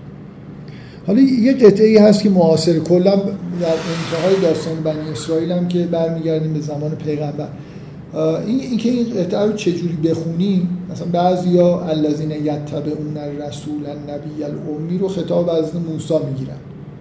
خداوند از موسی داره میگه که میگه که مثلا مؤمنین رو اینطور می‌کنن و اینا و اونایی که از رسول امی که بعدها میفرستن تبعیت می‌کنن یجدونه مکتوبا عندهم فی التورات و الانجیل که اون رو در تورات و انجیل میابن مثلا یه وعده خوبی و این افراد. اینکه اینو خطاب از موسی می‌گیرن به نظر من نتیجه اینه که ادامه اون داستانه. علت این که همینجور ولی این آیه که به نظر نمی‌رسه لزوما خطاب موسی گفته شاهدی در آیه وجود نداره به غیر از اینکه ادامه اون آیه قبلی که خداوند داره انگار با موسی صحبت می‌کنه. و اینجور جهشان که تو قرآن غیر عادی نیست که شما یه دفعه اون داستان تموم شده حالا یه چیز معاصری میاد و برمیگردیم به داستان. بنابراین خیلی خورده عجیبه که این رو خطاب به موسی بگیریم. هرچند که برای توی محتوای چیزی که داره گفته میشه هیچ تأثیری هم نمی‌ذاره. به هر حال برمیگردیم به اینکه شما کلا انتظاری که دارید از این نقل داستان آفرینش انسان عاقبت انسان و بعد این سلسله پیامبرانی که توی تاریخ اومدن اینی که بالاخره الان حرف حرف قرآن اینه که این کتاب نازل شده ادامه همون سلسله انبیاس و دعوت به پیروی از پیغمبر همین پیامبر امیه دیگه. نهایتا که قرار به اینجا برسیم. شاید از اول تا الان این اولین باریه که یه دفعه وسط یه جایی از این داستان برمیگردیم. این چیز معاصر رو می‌بینیم که یه پیامبر امی بعد از این ماجراها میاد که در تورات و انجیل هم ازش ذکر شده یا امرهم بالمعروف و ینهاهم عن المنکر و وعده داده میشه که اونایی که و یحل لهم الطیبات یحرم علیهم الخبائث و یضع عنهم اسرهم و الاغلال التي کانت علیهم. یه همچین پیامبری در آینده میاد و هر کسی که ازش پیروی بکنه خداوند در واقع والذین آمنوا بهی و عزروه و نصروه و تبع نور الذی انزل معه اولئک هم المفلحون. بعد رستگاری داده میشه. کسایی که ازش تبعیت بکنن و یاریش بکنن رستگار میشه. در واقع انتهای سلسله انبیا این پیامبر امی که اینجا ازش داره یاد میشه. در بین همون داستان بنی اسرائیل. حالا اینو اگه مناسبت می‌خوان پیدا بکنن خطاب حضرت موسی بگیرید فرقی در. برای قول این اینو که دیگه نمیشه خطاب به حضرت موسی گرفت آیه بعدی رو. قل یا ایها الناس انی رسول الله الیکم جمیعا الذی له ملک السماوات والارض لا اله الا هو و یحیی و یمیت. این به پیامبر میگه اینو بگو دیگه. از موسی که نمیگه. بنابراین هیچ نکته مثبتی نداره که اون آیه قبل رو خطاب به حضرت موسی بگیریم. یه آیه در وصف پیامبر میاد و بعد خطاب میشه به پیغمبر که به مردم بگو عین همون عبارتی که انی رسول الله علیکم که حضرت موسی به آل به فرعون می‌گفت که من رسول مثلا خداوند هستم به سمت شما. میگه انی ر... قول یا ایها الناس به مردم به همه مردم بگو. انی رسول الله الیکم جمیعا. تاکید روی این که پیامبر ما نه پیامبر بنی اسرائیل نه پیامبر هیچ قوم خاصی پیامبر ناس همه مردم. له ملک السماوات و الارض لا اله الا هو یحیی و یمیت. فآمنوا بالله و رسول النبی الامی الذی یؤمن بالله و کلماته و تبعوه لعلکم تهتدون. و من قوم موسی دوباره برمیگردیم به داستان موسی. و من قوم موسی امت یهدون بالحق و به از قوم موسی کسانی هستن که دعوت به حق می‌کنن و با عدالت رفتار می‌کنن. خب یه ببینید اون چیزی که در انتها قرار بیاد. این این سبکی که تو قرآن زیاد دیدیم. این داستان طولانی موسی و بنی اسرائیل داره ذکر میشه. وسطاش اون دعوت در واقع یه بار به اختصار گفته میشه. نهایتا اینجوریه که بعد از همه این ماجرای تاریخی که داره نقل میشه یه پیامبری میاد برای همه مردم که کتابی میاره و قراره که مردم دعوت میشن به اینکه ازش پیروی بکنن. دوباره حالا با این آیه و من قوم موسی امت و یهدون بالحق و به یعدلون برمیگردیم دوباره به داستان بنی اسرائیل. و قطعناه مسنتی عشرت اثباتا امم این داستان اشاره می‌کنه به همین که باز اینا دوازده سبت بودن. خداوند از به موسی گفت که با اساش به سنگ بزنه. دوازده تا چشمه جاری شد که هر کدوم در واقع از اون چشمه ها بنوشن. یه تورات رو اگه نگاه بکنید قواعد و قوانینی برای سرزمینی که به ارث رسیده بود به بنی اسرائیل وجود داشت که چجوری این دوازده سبت درش جایگزین بشه قد علم کل اوناس مشرب هم و زللنا این اینجا خیلی شبیه از ریتم شبیه همون قسمت های از سوره بقره میشه که کوتاه کوتاه گفته میشه که چه نعمتهایی بهشون داده شد و بعد اینا چه رفتارهایی کردن. میگه که این یه قسمت قد و زللنا علیهم الغمام و انزلنا علیهم المن و سلوا. ابر رو براشون سایبان قرار دادیم و بهشون از من و سلوا دو نوع مثلا تعام در طول راه که می‌رفتن تعام می‌دادیم. کلو من, من طیبات ما رزقناکم و ما ظلمونا ولکن کانوا انفسهم یظلمون. دوباره این آیه ای که از به تمر... اینا اشاره اینکه خداوند بر حضرت بر قوم بنی اسرائیل به طور خاص تجلی کرد. اینا روزانه غذاشون رو انگار از آسمان براشون دارن به طور معجزه آسایی غذا بهشون داده می‌شد آب بهشون داده می‌شد. این مایحتاجشون رو انگار خداوند در طول مسیری که داشتن می‌رفتن براشون فراهم می‌کرد. طوری که اصلا معجزه دیدن و دیدن آیات الهی براشون تبدیل به یه عادت شد. و از غیل لهم اسکنوا هذه القريه و کلوا منها حیث شئتم و قولوا حتة و ادخلوا الباب سجدا. اشاره به اون داستانی که به یه سرزمینی به یه شهری رسیدن. خداوند گفت که واردش بشید. وقتی دارید وارد و ادخلوا الباب سجدا و قولوا حتة یه چیزی یه چیزی بگید سجده کنم وارد اینجا بشید. نغفر لکم خطیاتکم سنزید المحسنین. فبدل الذین ظلموا منهم قولا غیر الذی قیل لهم. اون چیزی که قرار بود سجده بکنن و بگن رو عوض کردن فارسلنا علیهم رجزا من السماء بما کانوا یظلمون. خیلی مشابه با همین عبارت ها توی سوره بقره این داستان اومده. تمرد از این چیز خیلی ساده ای یه حکم خیلی ساده ای بهشون داده شد و وعده بزرگ ولی اون حکم رو باز اجرا نکرد. مفصلتر از اونی که توی جاهای دیگه قرآن اشاره میشه به داستان این اصحاب سبت اشاره می‌کنه که ماهیا می اومدن روز قرار بود که روز شنبه بنی اسرائیل کار نکنن. روز عید و عبادتشون باشه در هر هفته. که هنوزم در شریعت یهود اینجوری هست و این رو اونایی که متشرع هستن به شدت رعایت می‌کنن از مهمترین احکام دین یهوده. میگه حالا یه جایی بود یه شهری مثلا کنار یه ساحلی که اینا یه تمردی کردن در روز شنبه قرار بود کار نکنن ولی یه آز آزمونی میگه وسأل هم عن القریت التي کانت حاضرت البحر از یعدون فی السبت از تعتیهم هیتانهم یوم سبتهم شرعن و یوم لا یسبتون لا تعتیهم اینا ماهی ها روزای شنبه می اومدن خودشون به اینا نشون می‌دادن روزای غیر شنبه هم نمی اومدن اینا ماهیگیر بودن روز شنبه که ماهی ها می اومدن نباید می گرفتن روزای بعدم می رفتن ماهی ها نبودن. کذالک نبلو هم به ما کانو یفسقون. این اتفاق عجیب همینجوری اینا, اینا چون کارهای بدی می‌کردن این هم یه بلایی در واقع قرار شد نازل بشه. این, این آزمایش سخت.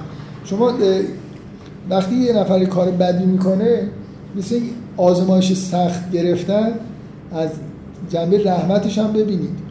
اگر از آزمایش پیروز در بیاد کارهای بدی که کرده بخشیده میشه.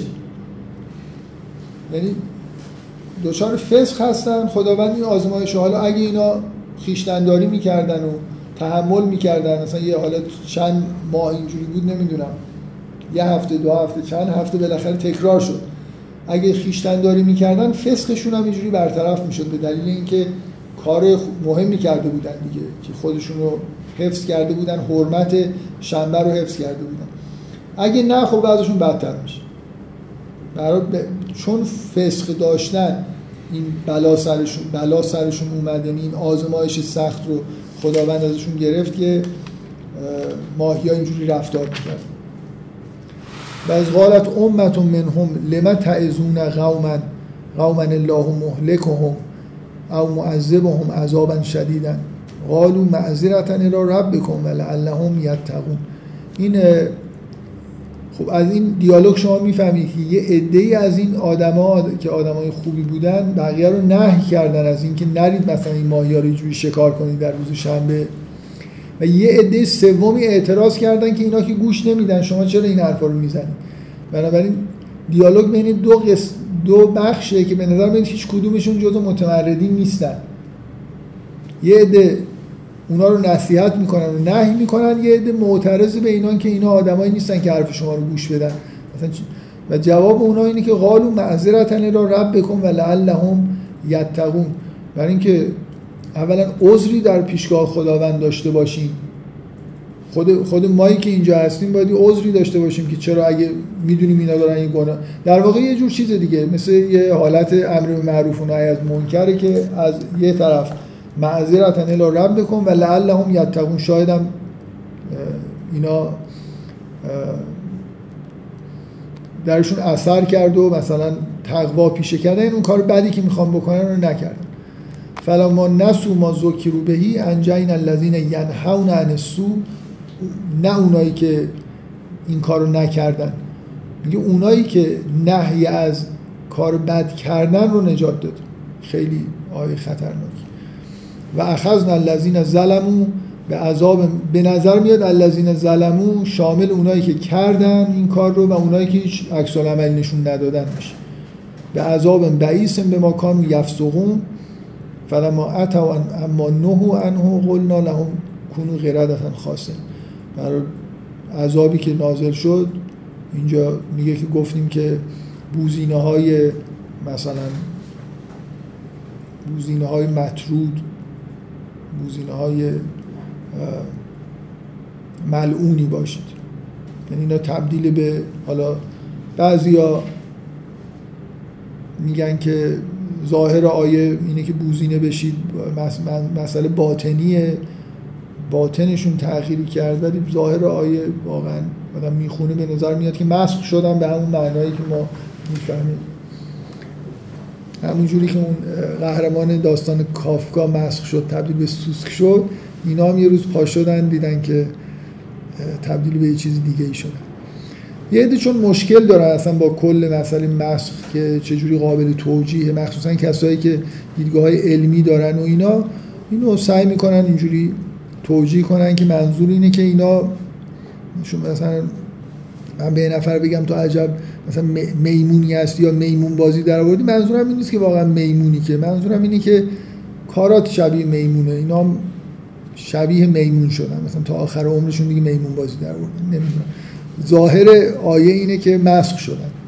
حالا توجیه علمی چیه؟ اونو بعدا می‌تونیم در موردش بحث بکنیم. فعلا از قرآن اینجوری بر خب وارد قسمتی شدیم که بیشتر همون خداوند تجلی می‌کنه اینا تمرد می‌کنن. شبیه همون ماجرایی که توی داستان بنی اسرائیل تو سوره بقره می‌بینید مثلا این قطعه ها خیلی هاشون مشابه اون قطعه هایی هستن که اونجا گفته شد. دیگه تقریبا به آخر داستان بنی اسرائیل داریم نزدیک میشیم که بذارید من یه نکاتی رو تا آخر 177 بریم جلو بعدا در مورد نکاتی خود کلی صحبت بکنیم. خب اینا تبدیل بوزینی شدن و از تعزدن رب کرد لیب اصن علیهم الى یوم القیامت من یسومهم سوء, سوء العذاب ان ربک لسریع العقاب و انه لغفور رحیم به نظر میاد مربوط به کل وقتی گفته میشه لیب اصن علیهم منظور کل بنی اسرائیل که خداوند اینجوری مقرر کرد که الی یوم القیامه کسا بر بنی اسرائیل کسانی باشن که اینا رو سوء العذاب مثلا عذابشون می‌کنن. ان ربک لسریع العقاب و انه لغفور رحیم می‌تونه اینجوری باشه. این بیشتر از یعنی برگردوندنش به اون قومی که این خطا رو کردن یه خورده اگه بگید که این آدم موندن درونشون باطنشون یه اتفاقی افتاد شاید بشه این هوم رو به اونا برگردون ولی برگردوندن به اون قوم مسخ شده دیگه یه جوری کاملا بی‌معنی. به نظر می‌رسه که به کل بنی اسرائیل داره میگه مخصوصا اینکه آیه بعد میگه و قطعناهم فی الارض امما این اتفاقی که برای بنی اسرائیل ما می‌دونیم افتاده. اینکه اینا پراکنده شدن در سراسر زمین و اون تمرکز خودشون رو در اون سرزمینی که بهشون وعده داده شده بود و به ارث داده شد جایی که خداوند مرتب با این لفظ که زمین پربرکتیه ازش یاد می‌کنه اونجا تمرکزشون رو از دست دادن و این به نظر میاد در مورد سرنوشت بنی اسرائیل. و قد تعناهم فی الارض امما منهم الصالحون و منهم دون ذلک و بلوناهم بالحسنات و سیئات لعلهم یرجعون. اون بعضیاشون صالحن بعضیا غیر صالح هستن و اون اتفاقایی که حسنات و سیئات براشون پیش میاد رو هم در طول تاریخ برای کل بنی اسرائیل به نظر می‌رسه که داره میگه که پیش میاد. همونطوری که برای اقوام گذشته بود فخلف من بعدهم خلف ورث الکتاب یأخذون عرض هذا الادنا و یقولون سیغفر لنا و یأتهم عرض مثله یأخذوه. یه عده بعدشون اومدن که کتاب رو به بازی گرفتن. یه منافعی رو مثلا از توی کتاب سعی می‌کردن از کتاب خدا حاصل بکنن. علم یؤخذ علیهم میثاق الکتاب الله یقول علی الله الا الحق و درسوا ما فی و دار الاخرت خیر للذین یتقون افلا تغییر سرنوشت بنی اسرائیل به طور خلاصه به نظر می‌رسه داره گفته میشه دیگه. اولا تا ابد یه جوری سختی ها و رنج هایی از سایر مردم بهشون می‌رسه. در زمین پراکنده شدن ادهشون آدمای خوبی هن ادهشون آدمای بدی هن همشون آدمای بدی نیستن. همه بنی اسرائیل آدمای بدی نیستن منهم صالحون و منهم دون ذالک مثل مسلمونا. و بلوناهم بالحسنات و سیاد بعد میگه که با کتابم بازی کردن دیگه. برای خاطر دنیا مثلا یه چیزایی رو حالا اینجا سراحتا دیگه گفته نمیشه خیلی کلی داره گفته میشه. ولی اینکه یه چیزایی رو جعل کردن به خدا نسبت دادن. و میگه میگه که الان یؤخذ علیهم میثاق الکتاب الله یقول علی الله الا الحق.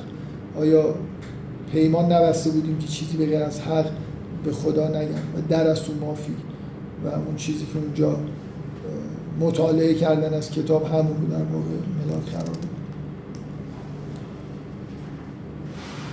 و الذین یمسکون بالکتاب و اقام الصلاه ان لا نوزی و اجر المسلمین مربوط به یهودیا و بنی اسرائیل کلا میشه.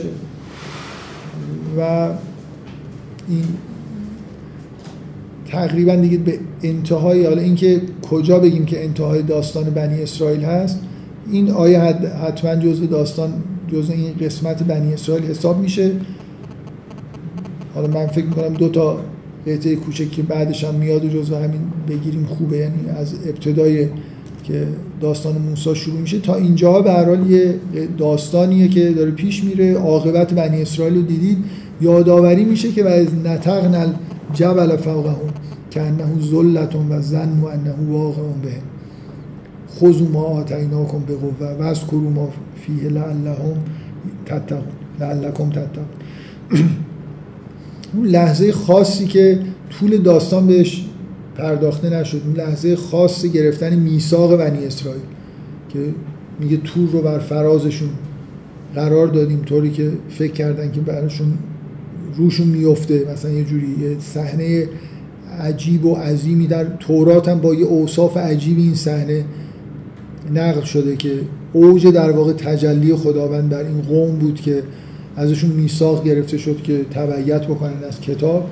در انتهای داستان یه جوری این صحنه میاد صحنه شگفت انگیز بعد از اینکه گفته میشه که اینا گمراه شدن و با کتابم بازی کردن و اینا این صحنه میثاق میاد. بعدش که خیلی مناسبت داره میگه و از اخذ رب بکن من بنی آدم من ظهورهم ذریتهم و اشهدهم علی انفسهم. یادآوری میشه که از بنی آدم دوباره برگشتیم به بنی آدم. داستان بنی اسرائیل داستان یه بخشی از بنی آدمه که داره نقل میشه. از همه بنی آدم یه جوری خداوند یه روزی یه میثاقی گرفته. الستو به رب بکن قالو بلا شهدنا ان تقولو یوم القیامت انا کنا ان هازا غافلین. خداوند ازشون پرسیده که آیا من پروردگار شما هستم؟ اینو میثاق فطریه دیگه. میثاقی که از بنی اسرائیل گرفته شد نه از بنی آدم. بنی اسرائیل به طور خاص در اثر معجزاتی که دیدن توی لحظه خاصی میثاقی با خداوند بستن که شریعت رو رعایت کنن از کتاب پیروی بکنن. ولی از همه بنی آدم یه میثاقی برای توحید گرفته شده که همه در واقع فطرتا شهادت دادن. که پروردگارشون اللهه. و میگه تا نگید روز قیامت که ما از این غافل بودیم. او تقول و انما اشرک آبا اونا من قبل و کننا ذریت من بعده نگید که ما پدرانمون شرک ورزیدن و ما ذریه اینا بودیم و همون کارا رو کردیم.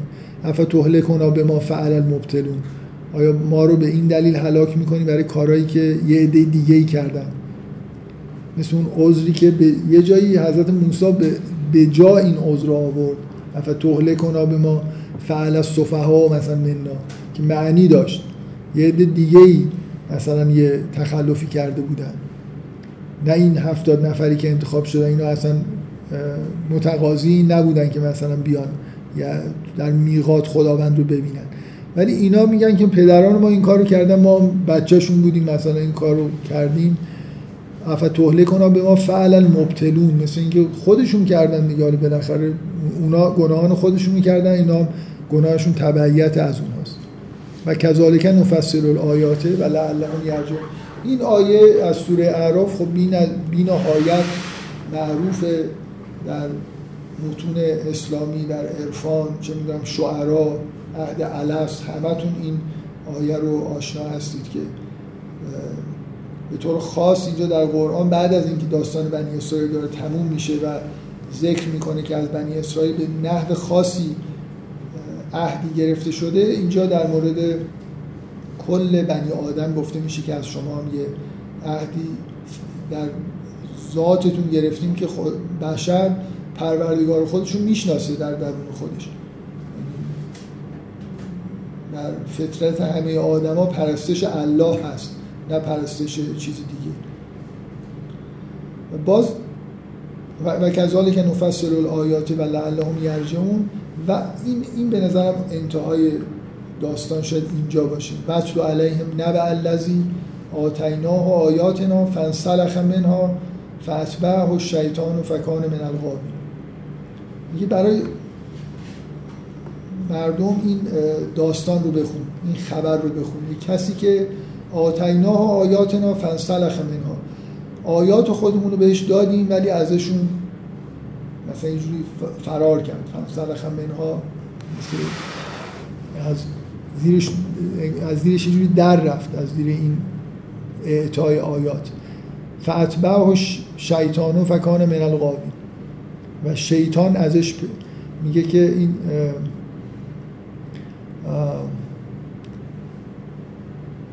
فاتبعه شیطان فکان من الغاوین اینجا ترجمه کرده شیطان به او دست یافت.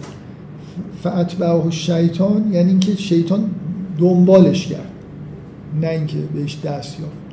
فکان من الغاوین ولی فضا اینجوریه که شیطان به دنبالش رفت و مثل اینکه یه جوری بالاخره بهش دسترسی پیدا کرد دیگه. به معنای این تابع شیطان شد. ولو شئنا لرفعناه بها ولکنه اخلد الى الارض و تبع هوا اگه می‌خواستیم با این آیاتی که بهش دادیم بالا میبردیمش. ولی این در زمین به جاودانگی رسید و تبع هوا و از هوای نفس خودش پیروی کرد. فمثل او که مثل کلب مثلش مثل سگیه ان تحمل علیه الهس او تترک و به سمتش برید پارس می‌کنه. اگه از ازش دور بشیدم همینطور گفته یلحس یعنی سگ وقتی که یه جوری یه حرکتی می‌کنه که زبانش از دهنش بیرونه میگن یلحس حالا له له زدن شد بیشتر باشه تا پارس کردن به سمتش برید یلحس از ازش دورم بشید باز همون کارو می‌کنه. ذالک مثل القوم الذین کذبوا بآیاتنا فخص و سل قصص لعلهم یتفکرون. این به نظر میاد پایان این قصه هست. این, این رو هم جزو داستان بنی اسرائیل بگیرید. شهرت داره که این آدمی که از علمای مثلا بنی اسرائیل. و خیلی مهمه دیگه که چرا با این قطعه تموم میشه. اینکه داستان بعد از اینکه تمردای بنی اسرائیل رو میگه برمیگرده به صحنه اینکه کوه تور رو بر فرازشون بلند کردیم و ازشون میثاق گرفتیم. این که خیلی خوبه. طبیعیه که اصلا داستان می‌تونست اونجا تموم بشه دیگه. با این صحنه میثاق گرفتن. اینکه بلافاصله بعد از اون یه جوری یادآوری می‌کنه که از همه آدمای میثاقی گرفته شده اینم خب خیلی مناسبت داره که بعد از اون صحنه بیاد. به نظرم اگه اینو قبول بکنید که این عبارت فخص و سل قصص لعلهم یتفکرون یه جوری مثل اعلام پایان قصه هاست.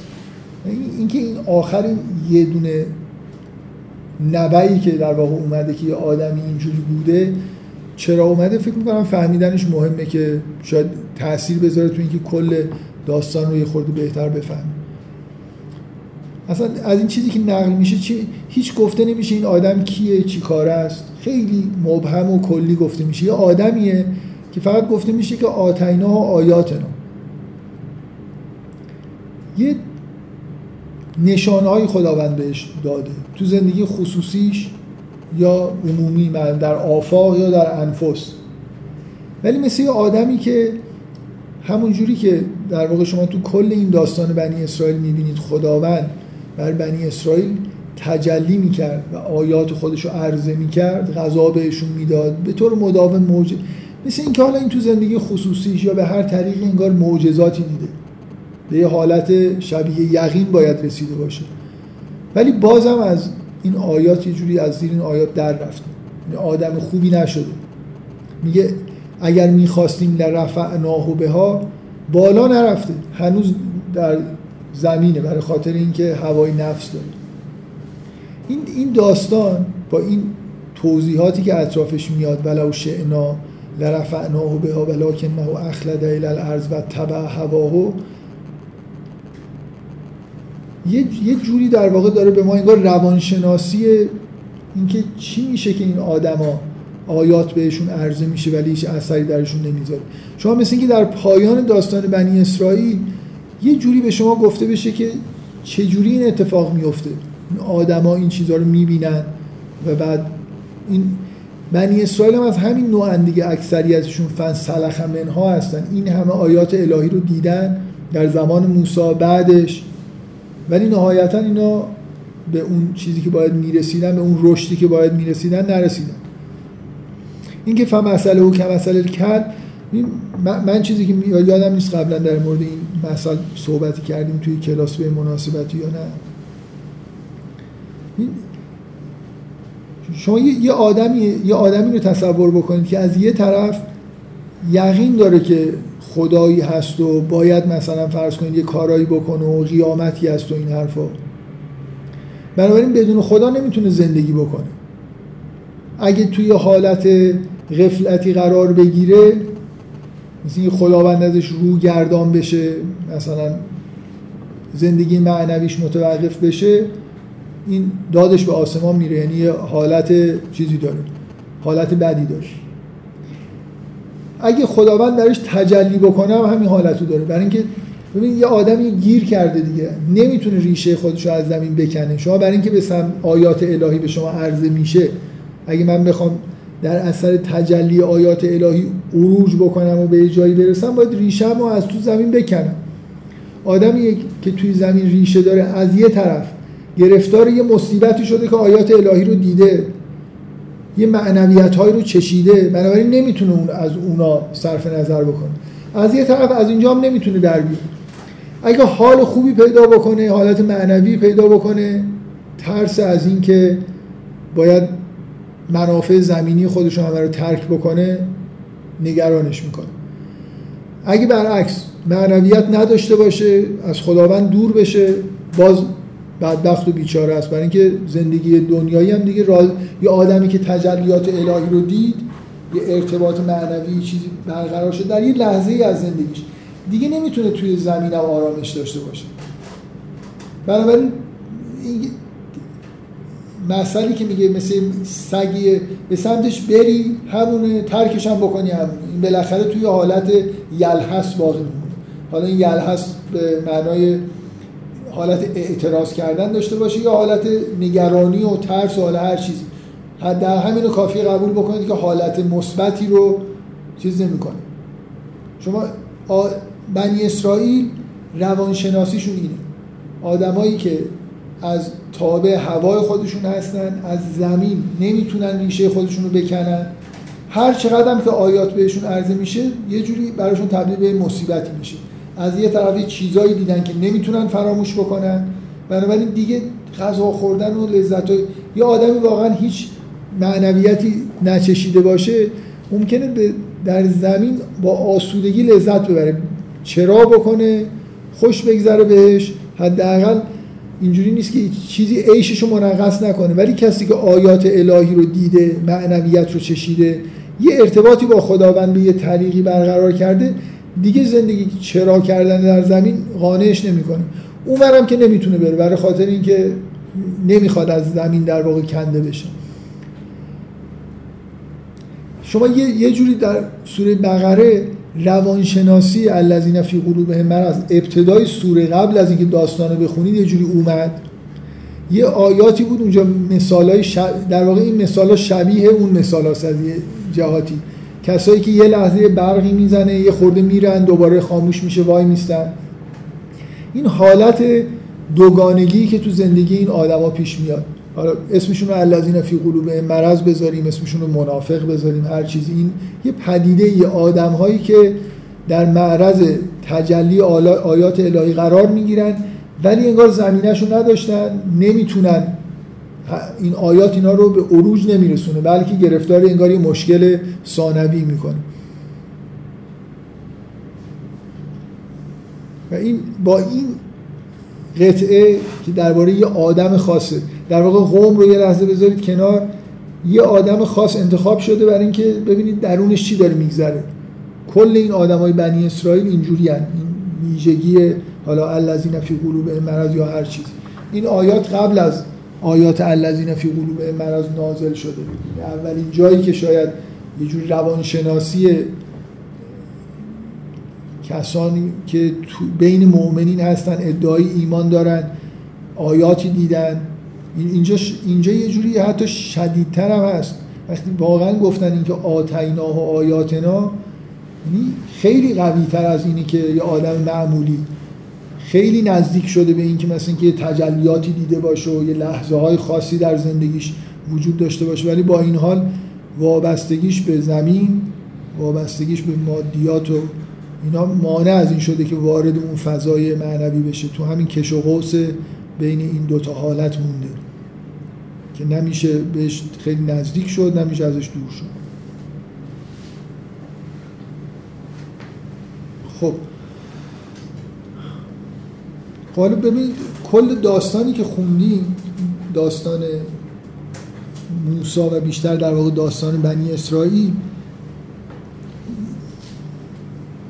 اون فاز دوم در واقع هدایت الهی توی زمین قسمت اولش که از نوح شروع میشه تقریبا تا موسی ادامه پیدا می‌کنه اینی که برای اقوام یه پیام های از طرف خداوند میاد و حالا اینا نمیپذیرن و عذاب میشن. یه مرحله دیگه از نزول هدایت برای بنی آدمی که در زمین هستن ماجرای بنی اسرائیل آمدن موسی اینکه خداوند بر موسی و بر قومش به طور خاص تجلی بکنه آیات خودش رو در واقع به این مردمی که عموما شاید آمادگیش هم نداشتن ارائه بکنه. و تمردای اینا رو هم می‌بینید. یعنی یه جوری این همه آیاتی که ارائه شد منجر به اینکه قوم صالحی به وجود بیاد نشد. دلیلش هم همینه که ولکن نه اخلد الى الارض. اینا وابستگیهایی به مادیات دارن که باید اونا رو کنار بذارن. و تبع و هوا و باید هوای نفس رو کنار بذارن تا اون آیات که نازل میشه یه اتفاق خوبی براشون بیفته. خب این قصص اینجا تموم میشه. داستان بنی اسرائیل هم تموم میشه. من می‌خوام یه خورده از در پایان این قسمت یه خورده بحث کنیم که تاریخ چی رو دیدیم. من می‌خوام گفتم اصرار دارم که این تاریخ بشر نیست. تاریخ چیه؟ از چه جنبه ای در واقع به تاریخ نگاه کردیم؟ که با همین سوره هم در واقع یه جوری مناسبت داشته. خب من اول یه استدلال برای خودم استدلال می‌کنم. شما اگه قبول نکنیدم اشکال نداره. این تاریخ بشر نیست برای اینکه حضرت مسیح توش نیست. من این استدلال برای من از همه چیز قانع کنم میتره اگه قرار بود مهمترین تحولات تاریخ بشر در یه جایی گفته بشه حتما باید به تولد حضرت مسیح هم اشاره بشه. بنابراین تاریخ بشر به طور کلی نیست. برگردیم به همین این دوگانگی که تکوین و تشریع دارن. تاریخ تکوین نیست. تاریخ تشریع. تاریخ هدایت تشریعی در زمینه. نه یه جنبه دیگه از هدایت که اونم به طور موازی با این هدایت پیش میره. خداوند وقتی بنی آدم رو فرستاد به زمین بهشون گفت که براتون هدایت میاد. و اگه از این هدایت تبعیت بکنید به نظر من منظور اونجا همین هدایت تشریعیه یعنی اون وعده ای که به بنی آدم داده شده بود که یه کسانی رو ما میفرستیم مثلا چیزهایی یه اصول شریعتی هم اونجا بیان شده بود اینکه در زمین یه همچین اتفاقی میفته و شما باید یه عکس مناسبی نشون بدید در مقابل این هدایتی که در زمین به شما می‌رسه تا اینکه شایسته این بشید که دوباره به بهشت برگردید. و اون چیزی که ما اینجا داریم می‌بینیم در واقع همینه. تاریخ انبیاس از جهت تشریعیش نه از نظر تکوینی. وگرنه باید به مسیح و یه چیزهای دیگه در این سوره اشاره میشه بنابراین تاریخ بشر به طور کلی نیست. مهمترین اتفاقاییه که از نظر تشریع در زمین تا قبل از پیامبر افتاده خود حضرت ابراهیم این وسط ذکر نشده. می‌تونم به غیر از حضرت مسیح و یه خورده حالا به دلیل اینکه دیگه اوج مثلا اون جنبه تکوینی بشر هست گفتم. ابراهیم هم اینجا نیست. به معاصرش لوط اشاره شده. ابراهیم هم جنبه تکوینی قوی در وجودش در واقع هست. سرسلسله نسل انبیاست. و به اون معنا که مثلا تشریعی داشته باشه قومی داشته باشه کتاب بیاره و اینا این حالت هم تو انبیا توی حضرت ابراهیم کمتر می‌بینید. حضرت ابراهیم جزو اون پیامبران فاز اول حساب نمیشه. توی فاز دوم که حضرت موسی و پیامبران بنی اسرائیل هم هستن حساب نمیشه. در واقع ابراهیم همراه با حضرت مسیح اینا حالا شاید به دلیلی که اینقدر بزرگ هستن یه جوری خارج از این روال هدایت تشریعی می‌تونید بهشون نگاه بکنید. حضرت ابراهیم منشأ نسل انبیاس پدر هم است. یعنی یه جنبه خیلی قوی تکوینی در واقع در حضرت ابراهیم وجود داره. حضرت عیسی آره حضرت عیسی شما می‌بینید که خیلی در تشریع دستی نداره دیگه. در تکوینه که دست داره. من چون یه جلسات علت اینکه به حضرت مسیح اشاره می‌کنم این جلساتی مفصل درباره مسیحیت بحث کردم. از و سعی کردم بگم که دیدگاه قرآنی نسبت به حضرت مسیح چیه. ظهور حضرت مسیح همراه با یه تحولات عجیبی در هدایت بشر هست بدون تشریع یعنی اینکه خود حضور حضرت مسیح تولد حضرت مسیح انگار در جهان تحولی ایجاد می‌کنه. من حالا تعبیری که یادم تو اون جلسات می‌کردم مثل اینه که اگه یه راههایی از برای آمد و شد فرشتگان از آسمان به زمین بود با ظهور حضرت مسیح یه شاهراه ایجاد میشه. روح القدس مثلا میاد. یه اتفاق یه اتفاق تکوینی در عالم میفته. انگار آسمان به زمین نزدیکتر میشه با ظهور حضرت مسیح. این پیامبران فقط آثار فقط کلامشون حرفایی که می‌زنن هدایتگر نیست. خود وجودشون در دنیای تغییراتی ایجاد می‌کنه انگار که اوجش حضرت مسیح. شما یه دفعه بعد از حضرت مسیح می‌بینید بساط بت پرستی به اون معنایی که قبل از مسیح هست تو زمین برچیده میشه کم کم.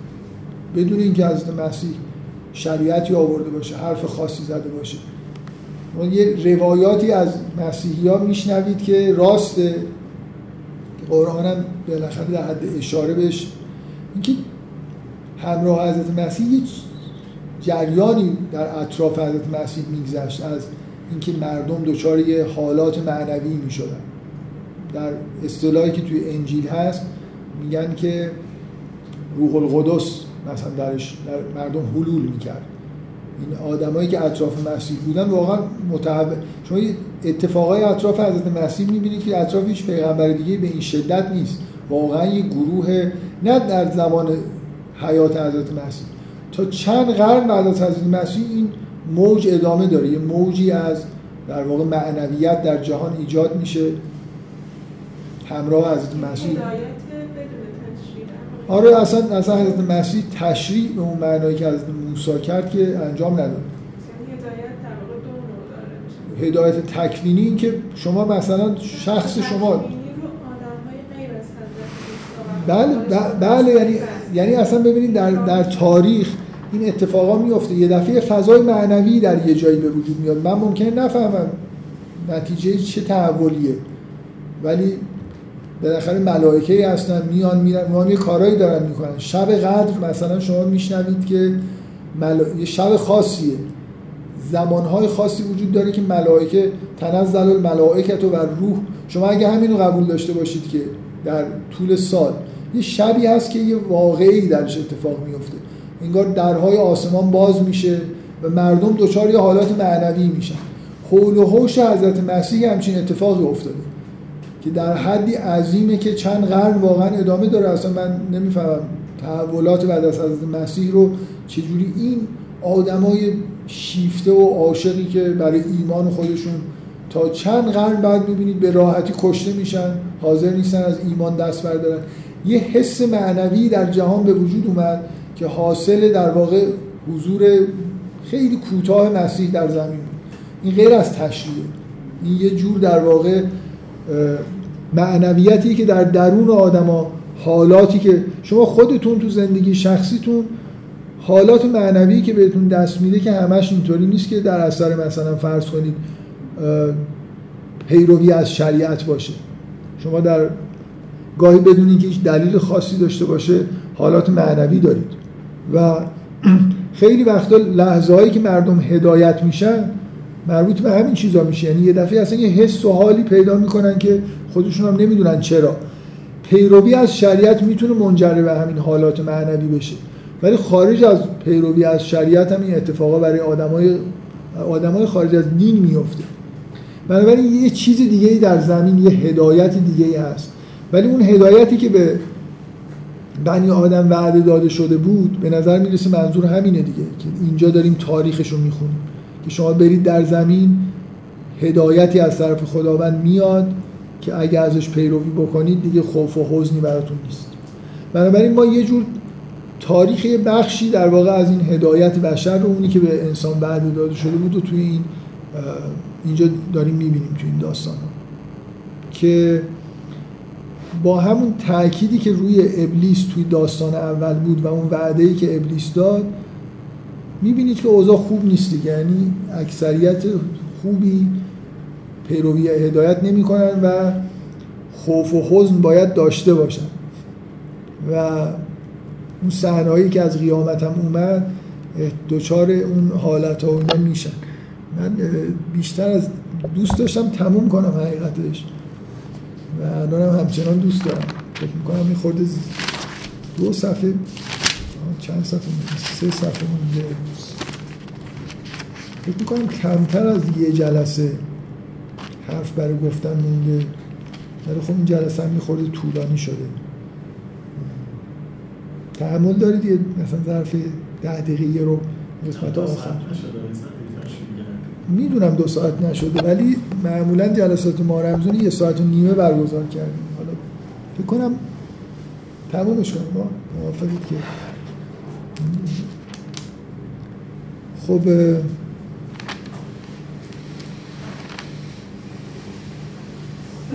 میگه در ادامه میگه فخص و سلغس هست لعلهم یتفکرون. ساعة مثلا القوم الذین کذبوا به آیاتنا و انفسهم کانوا یظلمون. من یهد الله فهو المهتدی و من یضلل فاولئک هم الخاسرون.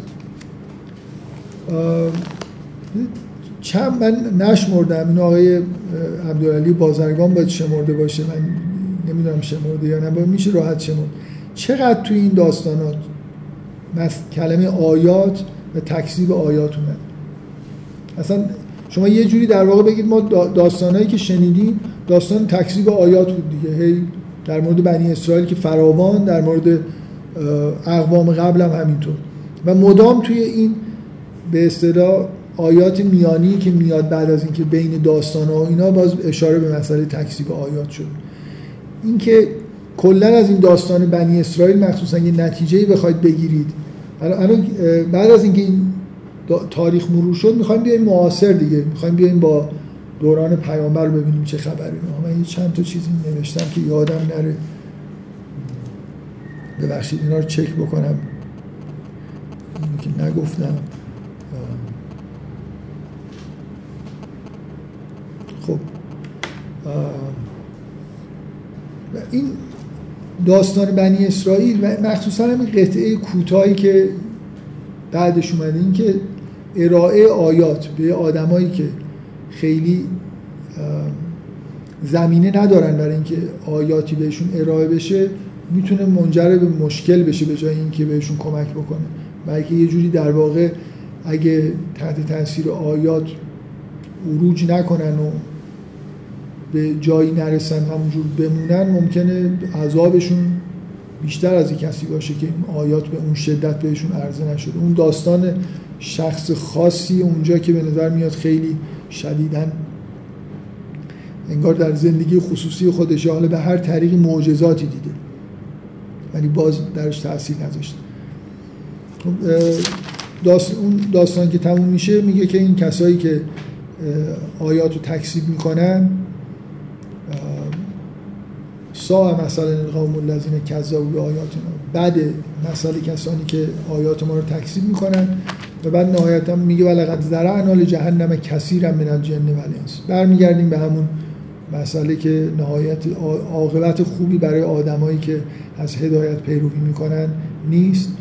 لهم قلوب لا یفقهون بها و لهم اعین لا یبصرون بها. و لهم آذان لا یسمعون بها اولئک کالانعام بل هم ازل اولئک هم الغافلون اینا هم همچنان مثل نتایج اون داستان ادامه چیز دیگه مثل روانشناسی آدمایی که تکذیب آیات می‌کنن. ولله الاسماء الحسنى فادعوه بها و ذر الذین یلحدون فی اسمائه سیجزون ما کانوا یعملون. از اینجا به بعد مفصلا در واقع درباره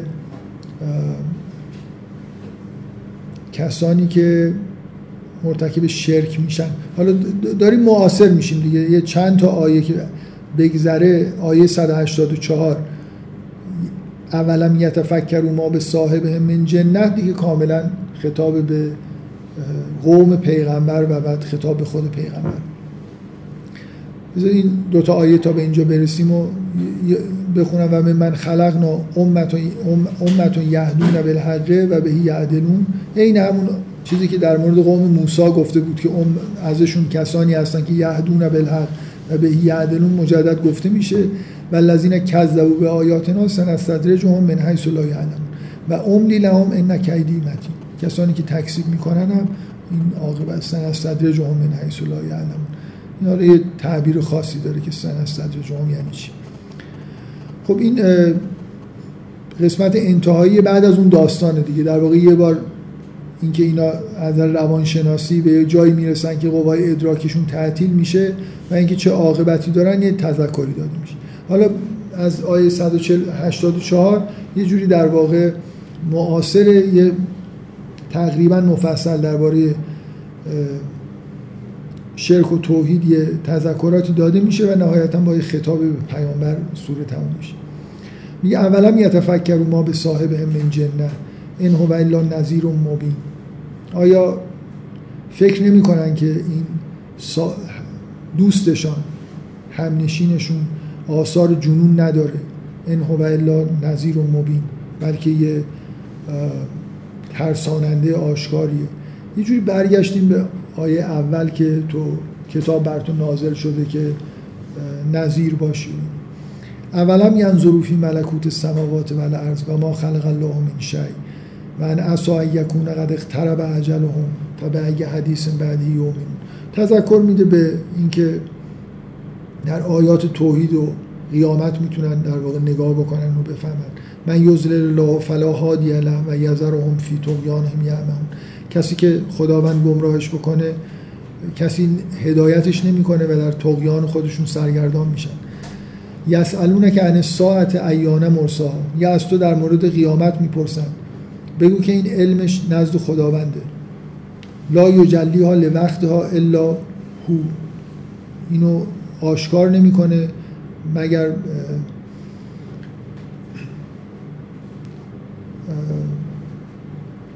کسی در واقع وقتش رو نمی‌دونه به غیر از خداوند. سقلت فی السماوات و الارض لا هم الا بختتن میگه که این در آسمان ها و زمین یه مثل یه رازی در آسمان ها و زمین بذارید ترجمه کرده که بگو واقعی بس عظیم در آسمان ها و زمین است و فقط پروردگار می‌داند و جز او کسی وقتش را نمی‌داند و به طور ناگهانی میآید. حالا اینکه این سقالت به خود واقعه برمیگرده یا به خبر اینکه چه وقتی میاد حالا اینجا ترجمهش اینجوریه که به خود واقعه برمیگرده. یسالونه که کنه حفی و ننها میگه یه جوری ازت می‌پرسن انگار تو می‌دونی مثلا نمیگی. قول انما علمها عند الله ولکن اکثر الناس لا یعلم خطاب به افراد زمان پیغمبره که می‌تونن به چیزی که در ملکوت سماوات و عرض هست نگاه بکنن و آیات الهی رو در واقع ببینن. مثلا من همین الان تا دیر نشده اینو بگم. فضای قسمت انتهایی اینه که همونجوری که شروع شد که ما کتاب به تو دادیم که نظیر باشی فضای قسمت انتهایی اینه که قرار نیست که مثل بنی اسرائیل اونجور خداوند تجلی خاص اینجا بکنه. برای این قوم. ازشون دعوت می‌کنه که به ملکوت آسمان و زمین نگاه کنید و آخرش مثلا به پیغمبر میگه که به تو میگن که چرا مثلا آیه نمیاری. کلا این فضای انتهایی یه بخش مهمش که بعد از این داستان ها میاد اینه. قرار نیست اینجا خداوند اونجوری که بر بنی اسرائیل تجلی کرد تجلی کنه. دیدید که فایده ای نداشته بلکه براشون ممکنه تبدیل مصیبت هم بشه. بنابراین با یه پدیده جدیدی در واقع در انتهای نبوت انبیا و هدایت تشریعی مواجه هستیم. پیغمبری اومده که برای ناس جمیعا پیام آورده و معجزش به صورت کتاب. همین چیز دیگه هم برای مردم تجلی دیگه نمیاره. و مردم باید با همین چیزی که میشنون با همین آیات الهی که براشون تلاوت میشه ایمان بیارن. چه اونی که معاصر پیغمبره چه منی که جزو جمیع ناس هستم و قرنها بعد دارم زندگی می‌کنم. این در واقع راز ختم نبوت. دیگه پیامبری در انتها اومده برای همه. در این حالی که پیامبر امیه معجزش کتابه. در واقع ضد اون چیزی که در پیشینه شما می‌بینید کتاب معجزه آسایی آورده که برای همه بشر تا آخر زمان قراره که به عنوان معجزه کار بکنه. قل لا املک لنفسی نفعا ولا ضرا الا ما شاء الله ولو كنت اعلم الغیب لاستكثرت من الخیر و ما مسنی سو ان انا الا نذیر و بشیر لقوم یومن میگه که من بگو که من از این اخبار غیب و اینا ندارم. اگه می‌دونستم لاستكثرت من الخیر.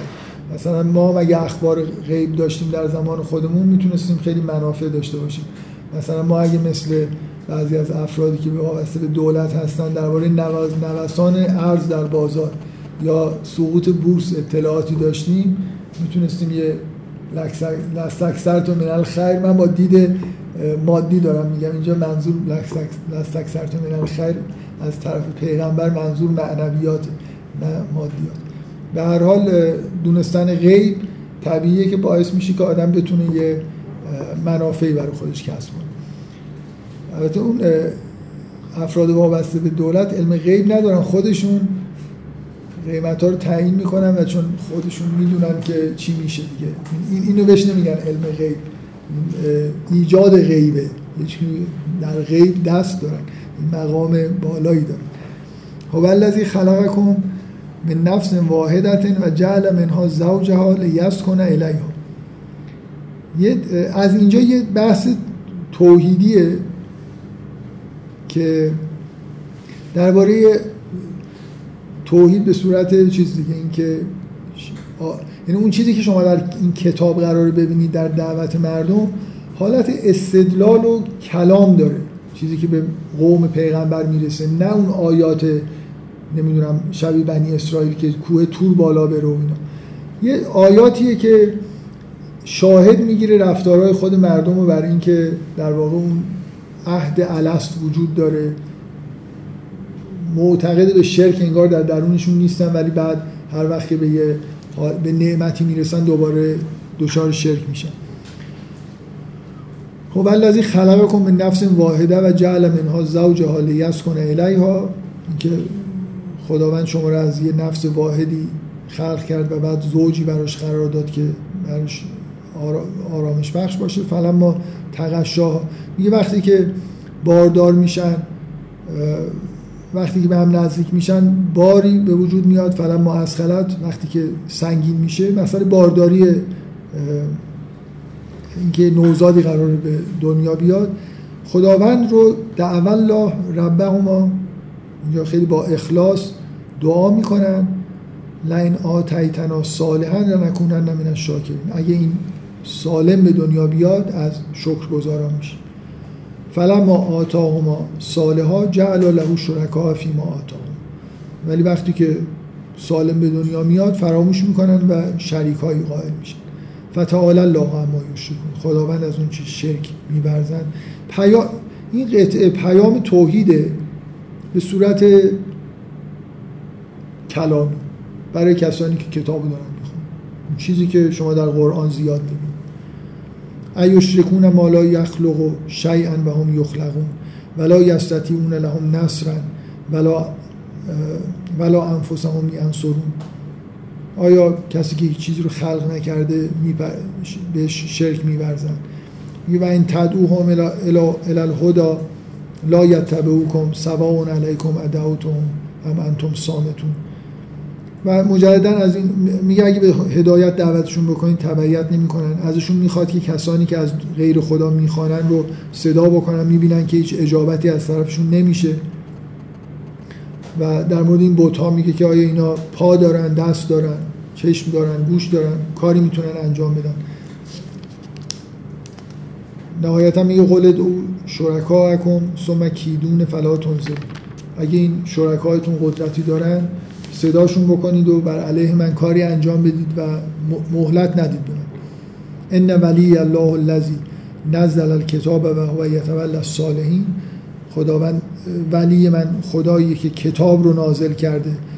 الان دیگه این صفحه آخر کاملا دیگه تاکید روی کتاب دیگه. این دعوت این پیامبر امی جدید که برای همه مردم اومده اینجوریه. بر اساس کتاب بر اساس کلام آیات داده نمیشن به کسی. آیات تلاوت میشن بر مردم. یه تمایزی بین این رسالت با رسالت های قبل هست. والذین تدعون من دونه لا یستطیعون نصرهم ولا انفسهم ینصرون و این تدعوهم الى الهدى لا یسمعون و تراهم ینظرون الیک و هم لا یبصرون. این آیه مورد علاقه من که هر وقت هر جایی مناسبت یا عدم مناسبتی باشه من به این آیه اشاره می‌کنم که سه تا فعل رؤیت و نظر کردن و بصیرت رو کنار هم سه تا فعل مربوط به دیدن رو به ترتیب آورده توی یه فضایی به این کوچیکی و یه آیه خیلی خیلی فشرده و زیبا و با معنی و قشنگی در واقع هست. میبینیشون که نگاهت می‌کنن ولی درکت نمی‌کنن. یعنی هر سه تا فعل در واقع سه تا فعل اصلا کلا این جمله بیشتر نداره و من یه بار مفصل مفصل که چند دقیقه در موردش صحبت کردم که زیبایی آیه نه از نظر لفظی لفظیش که همینی که گفتم از نظر محتوای زیبایی و چیز جالبی درش هست که در یه جلسه ای یه چیز در موردش گفتم. خذ العفو و امر بالعرف و اعرض عن الجاهل. گذشت کن دعوت به نیکی بکن و از نادانان اعراض بکن و اما ینزغن نک من الشیطان نزغون فاستعذ بالله انه سمیع علیم. دیگه خطاب به خود پیغمبره که اگر ببینید این یه جور برگشتن به اینه که این معنی این که در ابتدای سوره گفت که این کتاب نازل شده.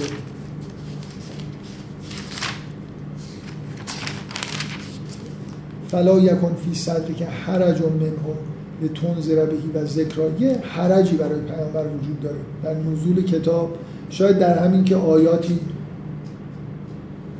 مثل چیز اونا معجزه می‌خوان پیامبر معجزه ارائه نمی‌کنه. و در معرض اینه که انگار, انگار پیامبر یه چیزی بالاخره در درونش هست دیگه.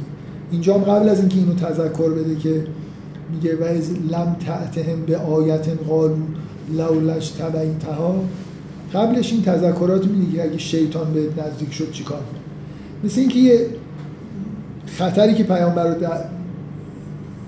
تهدید می‌کنه یعنی در یه حرجی که درش هست اینه که در مقابل این که انگار پیامبر میل داره که اجابت بشه دعوت این مثلا معاصرینش که ازش آیاتی می‌خواد و خداوند در سراسر قرآن اینجوریه که اونا میگن که چرا مثل انبیاء قبل معجزه نداری و پیغمبر میگه من معجزه معجزه من کتاب. اینکه این این, آی این آیاتی که میگه و این ما ینزغن نکم شیطان نزغون فاستعذ بالله انه سمیع علیم اشاره بشه به همینه که یه چیزی اینجا وجود داره که پیامبر رو برحذر می‌کنه از اینکه همچین وسوسه ای در درونش باشه که معجزه ای در واقع بیاره. ان الذين اتقوا اذا مسهم طائف من الشیطان تذکروا فاذا هم مبصرون. کسایی که تقوا دارن وقتی که یه شیطانی بهشون نزدیک میشه تذکر پیدا می‌کنن و مواظب هستن و اخوان هم یمدون هم فلغی ثم لا یخسرون که برادران این شیاطین که به حالا احتمالا به صورت انسان ها هستن هم اونا رو همراهی و کمک می‌کنن. و ازا لم تعتهم به آیت لولش تبیتها قل انما اتبع و ما یوها الی من رب.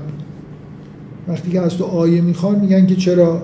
مثلا اجابت نمی کنی و آیه نمیاری بگو که من اون چیزی رو که از طرف پروردگارم به من وحی میشه تبعیت می‌کنم.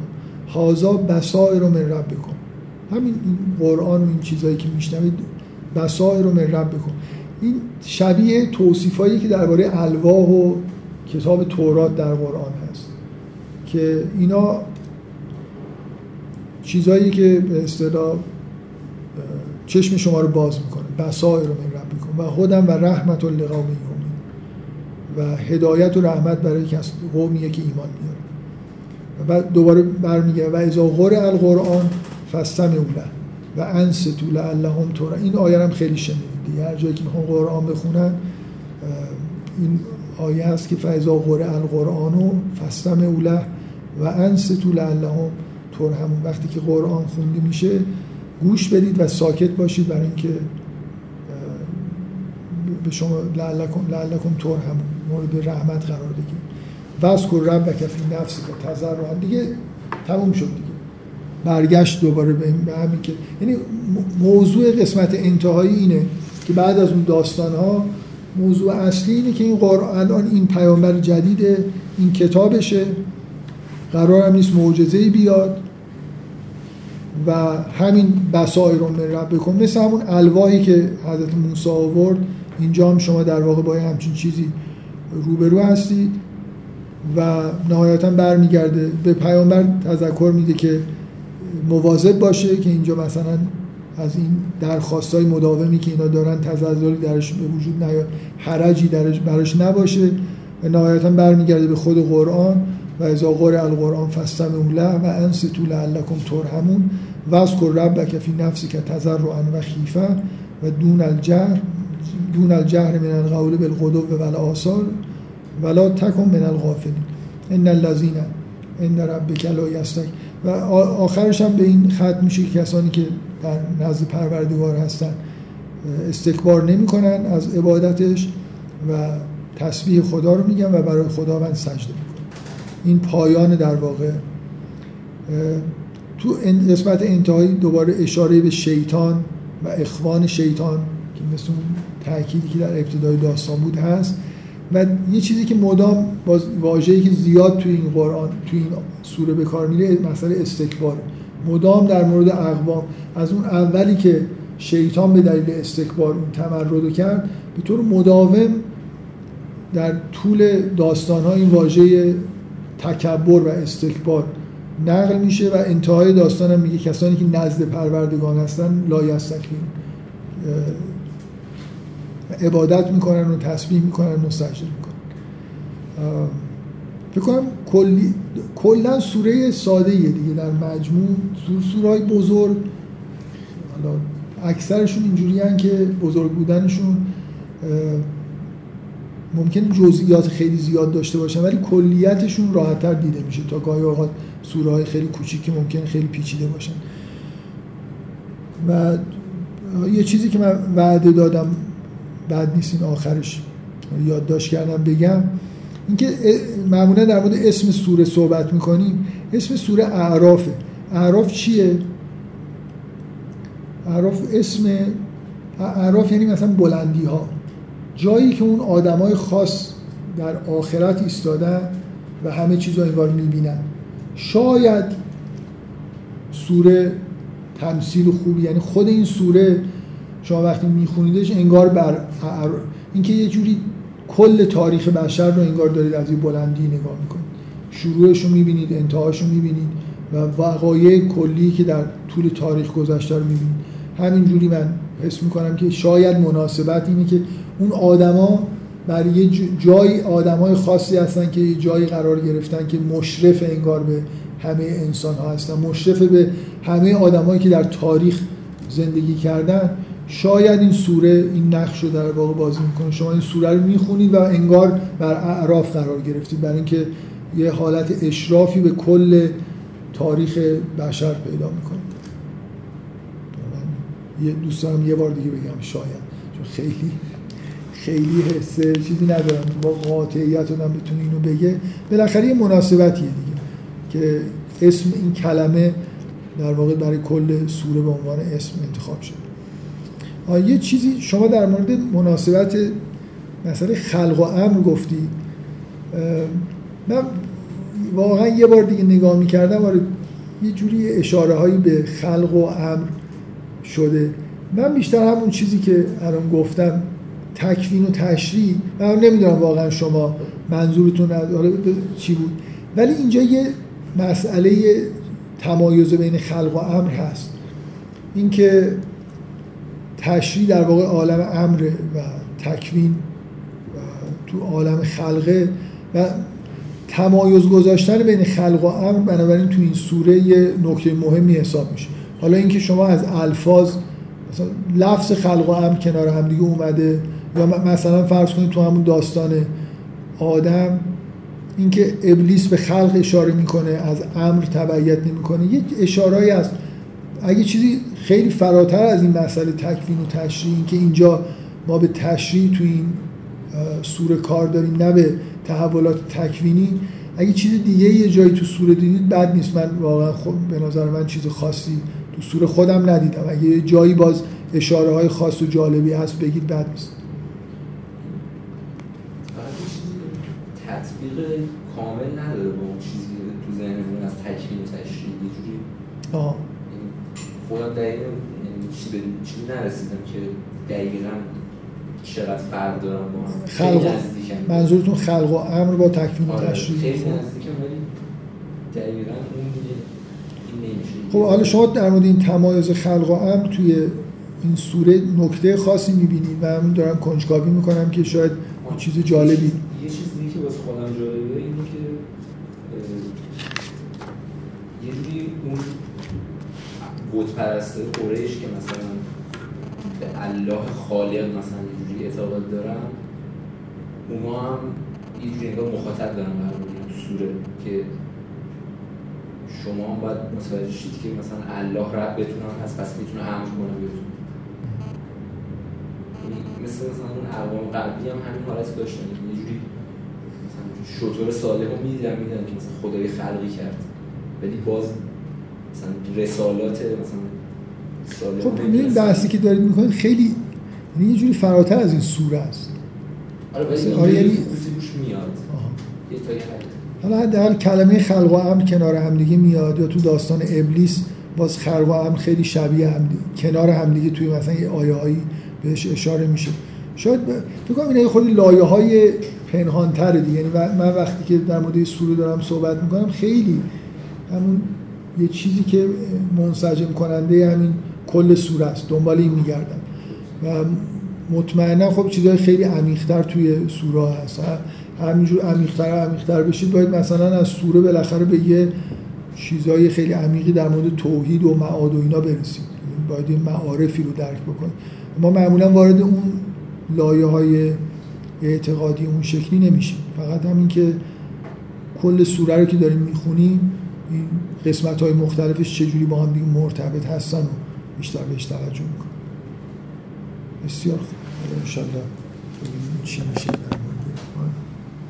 در من دو ساعت و رو با عرض معذرت